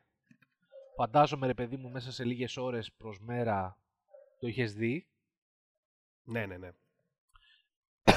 Εγώ θυμάμαι, περίμενα ακόμα 5-10 μέρες να τελειώσει η εκπαίδευση, ε, να γίνει ορκομοσία και να βγούμε από το κέντρο. Ή θελημένα ρε παιδί μου, ξέρεις, τα τηλεφωνήματα και αυτά προσπαθούσα να σας έλεγα μην μου πείτε τίποτα. Ναι, ναι, ναι. Αν και θυμάμαι ότι όταν είχαμε μιλήσει, κάτι Όταν πρέπει είχ- να έχεις ψηλιαστεί. Γιατί νομίζω με ρωτάς το είδες και σου λέω ναι. Αλλά νομίζω ότι ο- ο- ακόμα ο χρωματισμός και, το, και η χρειά της φωνής μου είναι σαν να έλεγαν ότι άστο. Δεν ξέρω, Θα σου θυμά- το πω, θυμάσαι. Θυμάμαι, ναι, είχα, ε, είχα πάρει την άδεια, είχα γυρίσει στους δικούς μου, ε, ετοιμαζόμουν με την κοπελιά τότε να το, να το βάλουμε να το δούμε, μέσα στην τρελή χαρά εγώ. και πριν πατήσω play, ρε παιδί μου, σε είχα πάρει τηλέφωνο. Α, και ναι, σου λέω, μπράβο. Εσύ το είδες; και μου λες, ε, ναι, θα τα πούμε, θα τα πούμε. και με αφήνει σε, σε μια φάση, ξέρεις, με το τηλεκοντρόλ στο χέρι, έτοιμος, ξέρω εγώ. με κοιτάει και τότε η κοπελιά μου λέει, άντε θα το δούμε, ξέρω εγώ. λέω, μαλάκα, λέω, λες να γίνει καμιά μαλακία. μαλάκα, λέω, σε φάση, δεν μπορεί ρε φίλε, όχι, κάτσε, κάτσε. με Θα τρολάρει, δώσω, ξέρω. θα, θα δώσω κι εγώ ένα προσωπικό vibe λίγο έτσι σε αυτή την εμπειρία γιατί ε, το Lost ήταν από τις σειρές που έβλεπα με τη σύντροφό μου τέλος πάντων τότε Ναι. και κατ' επέκταση με τη σύζυγό μου. Ε, γενικότερα ε, η σύζυγός μου προς το, τε- τα- στα τελευταίες, στις τελευταίες σεζόν είχε μπει στο τρυπάκι ότι παιδιά ξέρεις, δεν θα μας το εξηγήσουν, μούφα θα είναι και τα λοιπά. Και εγώ ήμουν πάντα η αντίπερα όχθη ότι όχι και θα δεις, όχι και κάτσε, όχι θα δεις και βάζουμε να δούμε το τελευταίο επεισόδιο όπου κάποια στιγμή νομίζω ήταν πόσο διαρκούσε μια μισή ώρα ε, κάπου λοιπόν στο πρώτο 40 λεπτό, 50 λεπτό από εκεί που βλέπουμε ότι δεν, δεν, δεν πάει κάπου ε, για κάποιο, ε, ξυπνάει τέλος πάντων το μωρό, ε, είχε κολλικού σε εκείνη τη φάση και σηκώνεται ε, και πάει στο μωρό. Και εγώ συνεχίζω να το βλέπω. Ε, και μου, μου είπε η ίδια, μου λέει, ε, λέω να το σταματήσω, να το δούμε κάποια άλλη στιγμή. Ε, όχι, μου λέει, δες το. Oh. Ε, δεν το είδε ποτέ το υπόλοιπο. Σοβαρά μιλάς. ναι. Νομίζω, έχει- ότι, νομίζω ότι αυτό κάτι λέει για τη σειρά. Δεν, έχει- δεν έχει δει. Είναι... Το υπόλοιπο, το υπόλοιπο κάθεσαι και το είδες μόνος σου. Το είδα μόνος μου και, Ωραία, φίλε. και δεν το είδε ποτέ. Δηλαδή δεν είπε σε κάποια φάση. Και «Θα δεν κάτσε είχες, να το δεν δω». είχες και τα μούτρα μετά να της πεις δες το. και, και, και, και φυσικά αυτό. Δεν, δεν μπορούσα εγώ να της πω Μα όχι, δες το. δηλαδή. Δεν ήταν, είχες καν τα μούτρα να της πεις δες το ρε παιδί μου, ξέρω Αυτό, εγώ. αυτό, αυτό. Έξι αυτό, χρόνια είναι αυτά, δες, δες άλλα, άλλα, άλλα 20 λεπτά. Αυτό ακριβώς. Οπότε επένδυσε έξι, έξι σεζόν και δεν έχει δει τα τελευταία 50 λεπτά, ας πούμε, του δεν, το επεισόδιο. ξέρω, δεν το ήξερα αυτό, φίλε. Πρώτη φορά μου το λες. Δεν το ναι, ήξερα. ναι, ναι, ναι, ναι, ισχύει. Εγώ να σου πω τη δικιά μου εμπειρία, με άφησες λίγο... Νομίζω ότι μου έδωσες εκεί πέρα λίγο φάρμακο ε, ώστε να... Σε το χα- προσγείωσα λίγο. Ναι, μου έδωσες λίγο αναισθητικό εκεί. Γιατί το χα... Ναι, σου λέει Κάκη πάρει λίγο αναισθητικό γιατί θα φας τρελό χαστούκι. Οπότε λίγο πάγωσα εκεί. Πάτησα όμως το play. Ε... Ήμουνα ρε παιδί μου, όπως και να το κάνουμε ρε παιδί μου, εντάξει το περίμενα πώς και πώς. Ε, άρχισα να το βλέπω. Αυτό, αυτό που λες, άρχισε μαλάκα. Νομίζω ότι κοιτούσα το ρολόι στον τοίχο πόσα λεπτά μένουν. Ναι, ναι, ναι, ναι, αυτό. Και έλεγες, Και- ακόμα και και, έκανε- τότε έλεγες, Όχι, ρε παιδιά, στο τελευταίο 20 λεπτό κάτι θα γίνει. Στο τελευταίο 10 λεπτό, στο τελευταίο Έκανε- 5 λεπτό. Έκανα υπολογισμούς με το μυαλό μου τι, πώς και τι μπορεί να εξηγηθεί μέσα σε 20 λεπτά. Όχι. Μπράβο. Τι μπορεί να εξηγηθεί μέσα σε τέταρτο, όχι. ε, τι μπορεί να εξηγηθεί μέσα σε δεκάλεπτο, όχι. Πάμε στα πέντε λεπτά. οι, οι άνθρωποι θα είναι τόσο ιδιοφυεί που στο τελευταίο φ- λεπτό, όπως το κουρδιστό πορτοκάλι, ρε παιδί μου, ή στο. Ε, πο- σε κάποιες ταινίες που πετάει την τελευταία ατάκα και σε αφήνει μαλάκα και επανεξετάζεις τα πάντα. Ναι, Λέω, ναι. «Να, Οκ, τελευταίο. Fade to black. Όχι, δεν τελείωσε. και ξέρεις, ε, μένουμε με την ε, κοπελιά, ξέρεις, κοιταζόμαστε. Και πιο ψύχραιμη αυτή, ρε παιδί μου, γιατί εγώ ήμουν πιο μπούφος και ενθουσια... ε, πορωμένος. Λέει, α, είδες, τελικά αυτό ήταν. και εγώ να έχω σε φάση να λέω, ωραία, πούστη, μεθαύριο ξαναγυρνάω. Δεν μπορείς να φανταστείς, ρε φίλε. Ε, υπήρχε μια μικρή αντίδραση ψυχολογικά, να είμαι πλήρως ειλικρινής. Ε, μήπως να το ξαναδώ, έχασα κάτι; Ε, Άρχισα να αμφισβητώ τον εαυτό μου, ρε παιδί μου. Μήπως φταίει ότι επειδή είμαι στρατό, ρε παιδί μου, δεν κατάφερα να το απολαύσω; ναι, ναι, ναι, ναι. Ε, αν ήταν, άμα ήταν σήμερα θα έλεγα μήπως υπήρχε post-credit scene που δεν την είδαμε. ναι, ναι, ναι, ναι. Ε, Είπαμε, ε, release the J.J. Abrams cut. ε, μήπως, ε, ε, ε, μήπως υπάρχει κάτι στο ίντερνετ που εξηγεί; Ε, μήπως θα βγει κάποιο επεισόδιο μετά; Μήπως θα βγει, ται- μήπως θα βγει ταινία; μήπως θα υπάρχουν έξτρα ε, chapters στο DVD όταν βγει; Δεν ξέρω, αλλά ένιωθα τελείως χαμένος, φίλε. Εντάξει, πάντως είναι εντυπωσιακό το γεγονός ότι υπάρχει, και το αναφέραμε και στην αρχή του podcast, ότι υπάρχει μεγάλη μερίδα θεατών που του γούσταρε. Και το υποστηρίζουν. Οκ. Και εντάξει, ε, εν μέρει λίγο αν βγάλω λίγο το συναισθηματικό κομμάτι, ε, τους καταλαβαίνω. Ίσως ε, ε, δεν περίμεναν ε, ότι, ή μάλλον δεν είχαν στηρίξει τη θέαση του Lost στο, στην επιστημονική εξήγηση. Και έλεγαν εντάξει, οκ, εμένα και όλο αυτό το με το Purgatory και όλο αυτό το που ξέρω εγώ ήταν στον παράδεισο, τι ακριβώς έγινε τέλος πάντων. Ούτε καν- έπεισε. Δεν θυμάσαι, ρε πούστη. Δεν το, δε- όχι, το έχω, το έχω διαγράψει από τη μνήμη. Είναι φάση Ε, Eternal Sunshine of the Spotless Mind. Τίποτα αυτό το. Ε, ναι, Τα έχω είναι- διαγράψει. Υποτίθεται, ρε παιδί μου, ότι μόνο ο έκτος κύκλος ήταν ε, σε, σε limbo κατάσταση. Ότι αυτά που δε- είδαμε στον έκτο κύκλο με τα flash sideways ήταν ε, ε, αφού είχαν πεθάνει όλοι οι ήρωες και ήταν στο, μετά, στο μεταθάνατο κόσμο. Αλλά Μμμ. ό,τι, συ- ό,τι συνέβη στο νησί, συνέβη στο νησί. Ήταν πραγματικότητα. Αλλά Μμμ. το τι συνέβη στο νησί είναι ότι πήγε ο Ντέσμοντ, σήκωσε τον, ε, τον ε, πώς το λένε, το πόμα εκεί πέρα Α, ναι, ναι, το Α- πόμα. από μπράβο, την ναι, σωστά. πηγή.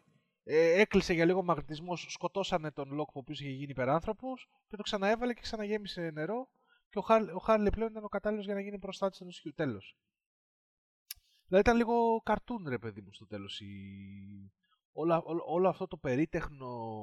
Ε, ε, πώς το λένε, αυτός ο δαιδαλώδης ε, αυτή η δαιδαλώδης κατασκευή των ε, hints, ε, των γρίφων, του τι συμβαίνει με τους κανόνες, γιατί αυτός δεν μπορεί να τόνα, γιατί το άλλο, θα εξηγηθούν οι αριθμοί. Είχαν μπολιάσει ένα σωρό πράγματα, τα οποία μετά σου είπαν «Α, μαγική, μαγικό νερό». το οποίο ήταν ναι. λίγο, ε, σε σχέση με τα expectations που είχαν θέσει, ήταν λίγο προσβολή στην νοημοσύνη σου. Γιατί εντάξει, okay, εγώ καταλαβαίνω, καταλαβαίνω τα παιδιά που υπήρχε κοινό που, δεν, που δεν γούσταρα το sci-fi του Lost, αλλά γούσταραν τις τις ανθρώπινες ιστορίες. Νομίζω ότι το φινάλε π.χ. έκλεισε με τον καλύτερο τρόπο τους χαρακτήρες και τους έδωσε, ναι, ναι, ρε παιδί ναι. μου. Ε, έκλεισε τα δράμα, το, το, το, δράμα του καθενός και τους έδωσε ρε παιδί μου μια ωραία νότα. Ε, θυμάμαι δηλαδή και ότι ο Σόγερ τελικά βρήκε λύτρωση.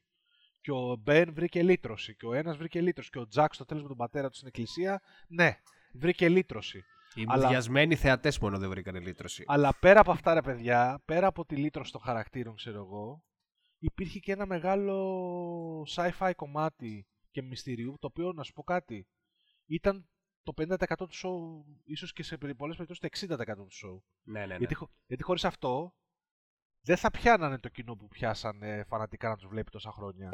Ναι, αν, ναι, αν δεν είχαν αυτό το τυράκι με τη μυθολογία, το μισό κοινό θα έβλεπε το Lost από αυτούς που το είδανε. Mm-hmm.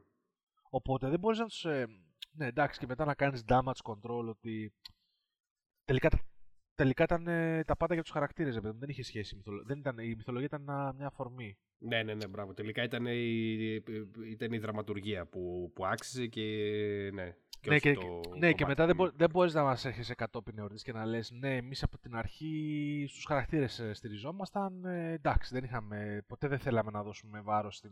Όπα ρε φίλε. Εντάξει, χαίρομαι πολύ τώρα που βγήκε το φινάλε και κράξαν τη μυθολογία, ναι, ναι εντάξει, OK. Okay. Ναι, ξέρεις, σε κάποια φάση, ρε παιδί μου, θυμάμαι τον εαυτό μου να προσπαθεί να δικαιολογήσει όλο αυτό ε, και καλά με αυτό που συμβαίνει στις περισσότερες σειρές που έχουν τεράστια τηλεοπτική ακροαματικότητα, τηλεθέαση μάλλον, ε, που ακριβώς επειδή οι fans θέλουν τη συνέχεια, οι, αρχίζουν και τις ξεχειλώνουν οι δημιουργοί.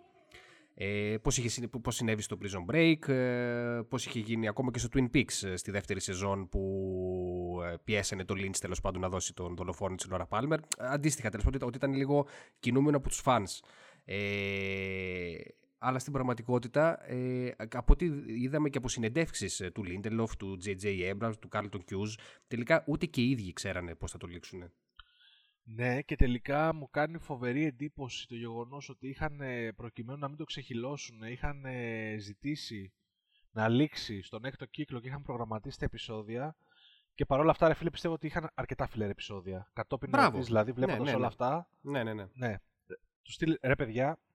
Ναι. Ε... Και, νομίζω, και νομίζω ότι είναι αυτό το, το χαρακτηριστικό που έχει ο J.J. Abrams, ο οποίος έχει μια εφάνταστη φοβερή ιδέα, ε, η οποία ξεκινάει γαμάτα με όλα τα potentials ε, και τελικά σκάει σαν φλόμπα.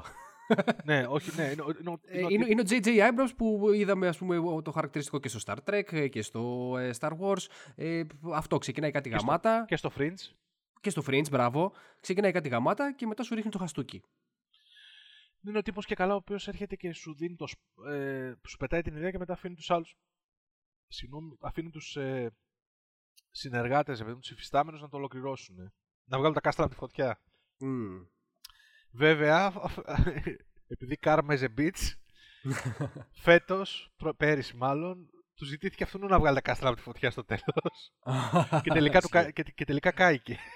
Για να τελικά, τελικά κάηκε, εντάξει. Τελικά στηρίχθηκε στους, ε, στους fans και έκανε ένα fan-base ε, driven ε, κλείσιμο. Ε, αναφερόμαστε προφανώς στο Rise of the Skywalker.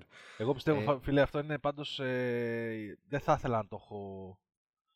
Νομίζω ότι δεν θα ήθελα να το έχει αυτό στην καριέρα του. Το, το, αν μπορούσε, νομίζω ότι θα επέλεγε να μην το γυρίσει. Ε, Αλλά ναι. μην το πάμε προς τα εκεί. Άστο, άστο, άστο, αυτό, αυτό είναι ένα άλλο τεράστιο podcast. Ε, έχουμε το, επίσης ο Λίντελεφ στα πατήματα γιατί είναι μαθητευόμενος στο Abrams. Ε, και αυτός γουστάρει να κάνει τις μεγάλες grand ideas οι οποίες δεν ξέρουμε πώς θα, θα καταλήξουν. Το είδαμε στον Προμηθέα. Ναι. Είδαμε τα πλοκάμια ε, του Λίντελοφ να, ε, να επηρεάζουν και τον κόσμο του Alien με πολλές υποσχέσεις, οι οποίες τελικά δεν κατέληξαν πουθενά. Ε, δεν ξέρω για το Leftovers. Έχω ακούσει και από πολλούς ότι τελικά δεν ήταν. Είναι, άλλοι λένε ότι είναι απίστευτο, άλλοι λένε ότι είναι υπερτιμημένο. Άλλοι λένε ότι στη δεύτερη σεζόν κάνει κοιλιά, στη τρίτη ξαναφτιάχνει. Δεν ξέρω, δεν το έχω δει, δεν μπορώ να κρίνω. Δεν μπορώ να κρίνω, δεν το έχω δει. Mm. Αλλά θεωρώ βέβαια ότι το Leftovers είναι ήδη στηριζόταν σε, δεν στηριζόταν σε βιβλίο; Δεν, δεν, ε, δεν ξέρω να σου πω την αλήθεια. Απλά έχω την αίσθηση ότι δεν, δεν στηρίζεται τελικά στο, στην εξήγηση του μυστηρίου. Ότι είναι πιο πολύ ε, σε αυτός, στους χαρακτήρες. Άρα έκανε ψυχοθεραπεία και, και, και στην απώλεια. Οπότε ναι και καλά ε, διάβασα κάπου ότι είναι σαν να έμαθε από τα λάθη του ε, ο Lindelof ναι. Και ότι στο Leftovers τελικά ε, ε, πώς θα το πω, είναι σαν να βλέπεις ένα Lost ε, χωρίς τα, τα λάθη του Lost. Μάλιστα. Ό,τι και αν σημαίνει τώρα αυτό. Πιθανότατα μπορεί όντως, ε, ακριβώς επειδή δεν, ε, δεν θέλει να στηριχθεί στην επιστημονική εξήγηση των πραγμάτων, σου λέει: Όχι, θα, θα κάνω μια φοβερή ολοκλήρωση, ολοκληρωμένη απόδοση της ιστορίας των χαρακτήρων. Παρόλο... Μιλώντας για την απώλεια, γιατί από ό,τι κατάλαβα γι' αυτό, έχει, αυτό είναι το, το κύριο σημείο του Leftovers. Πάντως παρόλο που έχεις δει ένα σωρό σειρές ε, άλλες και άλλες, δεν, κατα... δεν, δεν ε, τσίμπησες να το προχωρήσεις. Όχι, είναι, είναι αυτό ακριβώς που είπες και εσύ. Ε, ο λόγος που και εσύ δεν βλέπεις πολλές σειρές. Ε, εκεί το ένιωσα πολύ έντονα γιατί είχε αυτό το μοτίβο του μυστηρίου. Ήταν ο Lindelof από πίσω. Και λέω, ναι. όχι, όχι, δεν το συνεχίσω. Και σου λέω πρόσφατα, ε, επειδή πρόσφατα έπεσα στα social media σε κάποιες συζητήσεις για το Leftovers και έχω πραγματικά διάβασα παπάδες, απίστευτα πράγματα. Ε, έχω ψηθεί να το ξαναδώ. Ε, αλλά σου λέω, ακόμα κρατιέμαι. Ε, ναι. Να, κλείνοντας έτσι να πούμε και ξέρω εγώ θα, θα πρότεινε το Lost σε κάποιον. Το έχουμε, συζητήσει, το έχουμε συζητήσει αυτό πολλές φορές. Ε... Γιατί πολλές, πολύ ακούγεται ρε παιδί μου ότι ρε φίλε δεν έχεις δει Lost. Καλά κάτσε δες Lost ξέρω εγώ και μετά ξέρω εγώ δες οτιδήποτε άλλο. Ακούγεται, δεν ξέρω, θα το... ακούγεται, ναι, ναι, ακούγεται ναι, ναι, ακόμα. Ναι, ναι, ναι, και καλά ότι είναι ο, ο, ο μπαμπάς των σειρών έτσι, του μπιντζαρίσματος και του ε, Τέλος πάντων, ότι, έχει, ότι αξίζει ε, κάποιος να, πούμε να αφιερώσει. Ότι, ότι, ότι, ήταν, ότι ήταν σε μια, ναι, να πούμε ότι ήταν σε μια εποχή που εμείς ήμασταν ήδη πορωμένοι και τελειώνανε τότε τα X-Files. Ναι, ναι, ναι. Πορκιζόμασταν στα X-Files, άσχετα mm. που κατάληξαν και αυτά. Τέλος mm. πάντων. Mm. Αυτό είναι για άλλη συζήτηση. Αλλά ήταν, με σουρανούσαν οι σειρές οι οποίες είχαν αυτοτελή επεισόδια και είχαν μια μυθολογία η οποία συνεχιζόταν σε κάποια special episodes. Mm-hmm. Και νομίζω ότι το Lost ήταν από, από τις πρώτες σειρές που mainstream που, είπαν, ε, που ήταν ε, κατά κύριο λόγο serialized, δηλαδή τελείωσε. Από το πρώτο μέχρι το τελευταίο επεισόδιο, πώς το λένε, η ιστορία συνεχίζεται. Δεν είναι αυτοτελής. Δηλαδή ήταν σε μια εποχή που τώρα πλέον οι περισσότερες σειρές είναι έτσι. Δεν το συζητάω. Ναι, ναι, ναι. Πλέον είναι. Αλλά τότε, αν, αν θυμάσαι, ήταν ακόμα, ξέρεις. Ε, οι σειρές που ακόμα και είχαν τα CSI, που είχαν βέβαια ένα ε, είχαν μια ιστορία που συνεχιζόταν, αλλά συνήθως το επεισόδιο ήταν ε, αυτοτελή. Τα X-Files ακριβώς το ίδιο. Οπότε το Ross ήταν από τις πρώτες έτσι σειρές που. Το θυμάμαι το είχα νιώσει που λέω ναι, ρε Μαλάκα, γουστάρω που το επόμενο επεισόδιο είναι ακριβώς η συνέχεια του προηγούμενου. Γουστάρω. Ε, οπότε ήταν κάτι καινούριο ε, για τη mainstream ε, τηλεόραση. Ε, Θυμάμαι, ρε φίλε, που ε, άκουγα το podcast των δημιουργών κάθε φορά μετά από κάθε επεισόδιο γίνονταν χαμός. Θα μου πεις τώρα πλέον, ναι, χαίρομαι πολύ. Πλέον είναι σύνηθες φαινόμενο. Mm. Μετά από Walking Dead ή Game of Thrones υπάρχουν τα αντίστοιχα podcast που μιλάνε δημιουργία, αλλά τότε, ρε φίλε, δεν υπήρχε αυτό το πράγμα. Ήταν πρωτοπορία, ξέρω εγώ, για τη ναι, σειρά. Ναι, ναι, ναι. Ε, πιστεύεις ότι συγκρίνεται με κάποια... Με κα... Συγκρίνεται το φαινόμενο του Lost αντίστοιχα με κάποιες από τις σειρές που υποτίθεται ότι αποτελέσαν φαινόμενο για αυτή τη δεκαετία ε, δεν ξέρω, παιχτήκαν πολλά πράγματα. Game of Thrones, ε, τέτοιο. Συγκρίνεται αυτό το φαινόμενο. Μπορεί να συγκριθεί; Ή θεωρείς ότι είναι κάτι που δεν μπορεί να αναπαραχθεί. Είναι κάτι μοναδικό, είναι κάτι... Ε, κοίτα, αναφέρεσαι προφανώς όλο αυτό το hype ε, του, της αναμονής του επόμενου επεισοδίου και της συζήτησης για το τι γίνεται. Ναι, ακριβώς. Ε, ε, νομίζω ότι ουσιαστικά μόνο το, το, το Twin Peaks, ε, το The Return κατάφερε κάτι αντίστοιχο, αλλά και πάλι όμως με πολύ πιο εξειδικευμένο κοινό και πολύ πιο... Μικρότερη εντάξει, μάζα.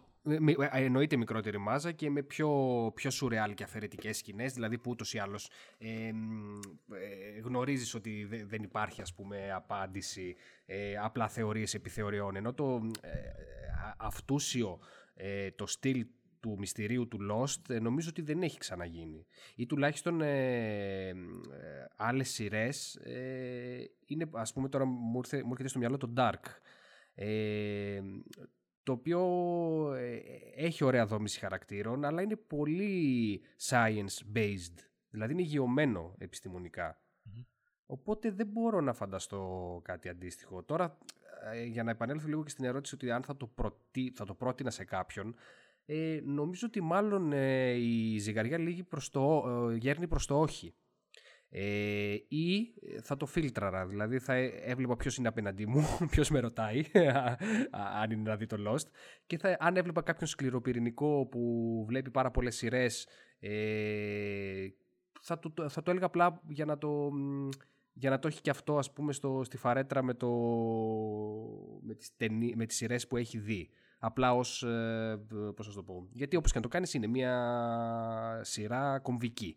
Πιστεύεις ότι δεν αξίζει κάποιος έστω να τον, ε, να τον αφήσεις να μπει στο λούκι έστω για να νιώσει αυτή την πόρωση του δεύτερου και του τρίτου κύκλου και να απογοητευτεί μετά ή πιστεύεις ότι είναι μεγάλο το τραύμα; ναι ρε ναι αυτό ακριβώς, αυτό ακριβώς που λες δηλαδή θέλω θα ήθελα κάποιος να νιώσει αυτή τη, την όλη ανατριχίλα ας πούμε των πρώτων σεζόν αλλά γνωρίζοντας το φινάλε ε, ξέρεις είναι λίγο ε, οξύμορο το πράγμα δηλαδή από τη μία λες ε, καλύτερα να μην το προετοιμάσεις για τίποτα και να το δει ως παρθένος οργανισμός ταμπουλαράσα από την αρχή αλλά απ' την άλλη θα φάει όλη αυτή τη, τη, τη φόλα που φάγαμε κι εμείς. Από την άλλη, αν το πεις ότι ξέρεις κάτι, μην δίνεις πολύ βάση σε αυτά τα ερωτήματα και στο τέλος δεν θα τα απαντήσουν. Ε, οπότε δώσε βάση πιο πολύ στους χαρακτήρες.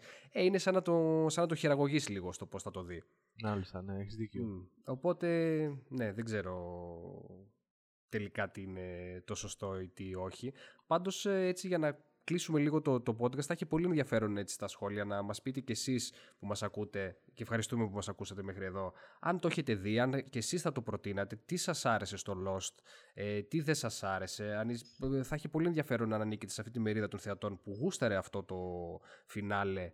Ε, γιατί, ε, τι, τι είναι αυτό που σας άρεσε; Και αν θεωρείτε ότι το φινάλε πονάει περισσότερο διότι ήταν τόσο γαμάτο το προηγούμενο που προηγήθηκε. Ναι. Γιατί έχουμε δει και σειρές με άθλια φινάλε. Δεν ξέρω, σε επηρέασε με τον ίδιο τρόπο το άθλιο φινάλε του Dexter. Κοίτα, μόλις ε, έθεσε την ερώτηση, ακριβώς ο Dexter μου ήρθε στο μυαλό. Ναι. Αλλά εν τέλει όχι, γιατί ρε παιδί μου έχει, είναι, ή αντίστοιχα θα μπορούσαμε να πούμε και το φινάλε του Game of Thrones. Ναι, ναι. Ε, Όμως είναι, ε, είναι τελείως διαφορετική η κόσμη. Δηλαδή το Lost χτιζόταν στο ότι θα σου τα εξηγήσει. Τώρα στο Dexter, εντάξει, ας μην σπολεριάσουμε, αλλά Εντάξει, ξέρεις κάτι. Ε, Klein εν τέλει εκεί πέρα που το έληξε. Δηλαδή ναι, είναι μάπα φινάλε, αλλά δεν δε με ένοιαζε το τι θα γίνει τελικά. Ναι, ε, ναι. ποιο θα είναι το μέλλον ε, του, του Dexter. Okay. Ε, βέβαια, πραγματικά, όπως και στο Dexter, πιστεύω και στο Lost, χίλιες φορές πραγματικά να μην δινόταν πράσινο φως και να έλεγε στο We have to go back gate και να μέναμε και να λέγαμε Πω ρε φίλε. Να έχει λήξει όπως έληξε το Twin Peaks. Ε. Μπράβο. Το παλιό. Το... Μπράβο που, που, που είχες μείνει μαλάκας. Λες, Όχι, μαλάκα, τι γίνεται τώρα. Μπράβο. Πιστεύω ότι τότε θα ήταν ε, χίλιες φορές καλύτερο από το να. Ναι, και να μην είχαμε έρθει αντιμέτωποι με αυτή την απογοήτευση. Ενδιαφέρον αυτό. Ναι, ενδιαφέρον, δεν το έχω σκεφτεί. Ναι, πώς γίνεται. Ναι, ναι, ναι. Ε, τους στείλετε παιδί μου να μην. Ε, εντάξει, βέβαια η αλήθεια είναι ότι είχε τόσο hype από πίσω και τέτοια τηλεθέαση που δεν θα γινόταν. Αλλά ξέρω εγώ, να δίνανε, να λέγανε δημιουργοί, όχι, δεν το συνεχίζουμε. Ναι. ε, νομίζω ότι θα ήταν πολύ και πιο τίμιο. Ναι, πολύ ε, ενδιαφέρον. Δεν, θέλω, θέλω, να το πω στο μυαλό μου αυτό. Ένα... Ναι, σκέψου λίγο. We have to go back. Μια, τελευταίο φινάλε τρίτη σεζόν και τέλος. Τέλος, δεν μάλακα, ναι. Γουστάρω. ψήνω, με τα δόκια να τελειώσω εκεί. Έτσι. Διαγράφοντας τους επόμενους κύκλους. Γουστάρω, ναι. Ψήνω τα ξαναδώ και να τελειώσω εκεί. να πείσω τον εαυτό μου ότι αυτό είναι το φινάλι της σειράς. Ναι, ναι. Ωραία, και, και, κάτι αντίστοιχο μέχρι την τέταρτη σεζόν του Dexter. Και για Game of Thrones. Για Game of Thrones, ε. μπράβο, πάλι εκεί τέταρτη σεζόν. Εκεί που δεν υπήρχαν ουσιαστικά τα βιβλία ως ε, συνέχεια. Εκεί μέχρι τη μέση. Φοβερό αυτό το γεγονό. Πρέπει να κάνουμε ένα άλλο podcast. Γιατί και στα X-Files κάπου εκεί, στην τρίτη με την Μπράβο, σεζόν. τέταρτη, άλλαξε. πέμπτη, ναι. Νομίζω ότι δεν ξέρω αν θα Μήπως μπορούσαμε είναι, να το, γενικε- να- να το γεωμε- γενικεύσουμε γεω- σε θεωρία. Γεωμετρικό, γεωμετρικός νόμος, ξέρω εγώ. Ότι... Και, και δεδομένου ότι και το Breaking Bad, ας πούμε, ε, ήταν γαμάτα ολοκληρωμένο και τελείωσε στην πέμπτη σεζόν, τελικά δεν ξέρω μήπως εκεί η τέταρτη-πέμπτη είναι το... Ναι, πώς να ένιωθα το πω, στο το Breaking απόγειο. Bad, ναι, στο Breaking Bad πραγματικά ένιωθα ότι από τη στιγμή που το... Από, τη- από, τα- από τα μέσα της πέμπτης σεζόν που άρχισαν να κατρακυλάνε τα γεγονότα για να πάνε στο φινάλε, λέω ότι ναι, πρέπει να λήξει γιατί λίγο ακόμα να δραστηριοποιούταν ο Walter σε τέτοια πράγματα νομίζω ότι είχε κουράσει από Μπράβο. εκεί πέρα. Μπράβο. Δηλαδή ήταν, ήταν στο τσακ να κουράσει ο τύπος. Μπράβο. Οκ, ίσως το, το συζητήσουμε κι αυτό. Ε, οπότε ευχαριστούμε που μας ακούσατε. Ναι, μου φύγε ένα βάρος πάντως. Ε. ήτανε, ήτανε ψυχοθεραπευτικό αυτό το Ξε- podcast. ξεκάθα- ξεκάθαρα, ναι, ήταν για μας, ξεκάθαρα. έτσι, έτσι. Ευχαριστούμε πολύ. Ε, να είστε καλά, γεια χαρά. Γεια χαρά. Hey, Hey, saw you on the news. Still pulling people out of burning wreckage, huh? old habits. You look terrible. Thanks. Why did you call me Jack?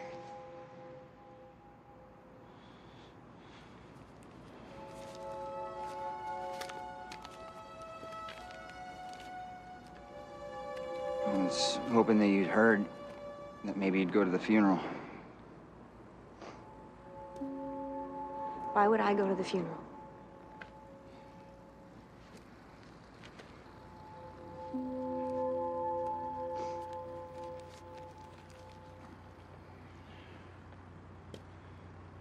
Been flying a lot. What? Yeah, the golden pass that they gave us, I, I've been using it every Friday night. I fly from LA to Tokyo or Singapore or Sydney.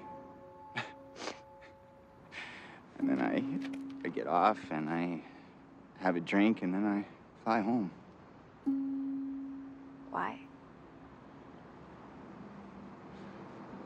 Because I want it to crash, Kate. I don't care about anybody else on board. Every little bump we hit or turbulence, I mean, I, I actually close my eyes and I pray that I can get back.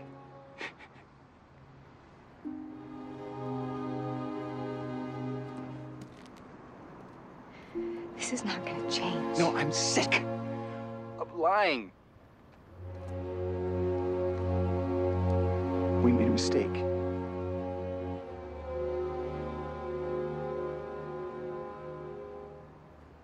I have to go. He's gonna be wondering where I am.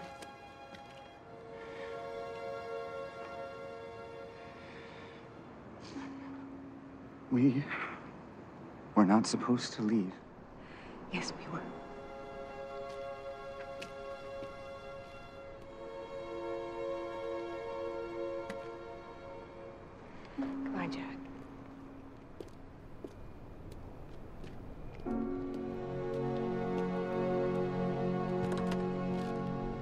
Have to go back, Kate.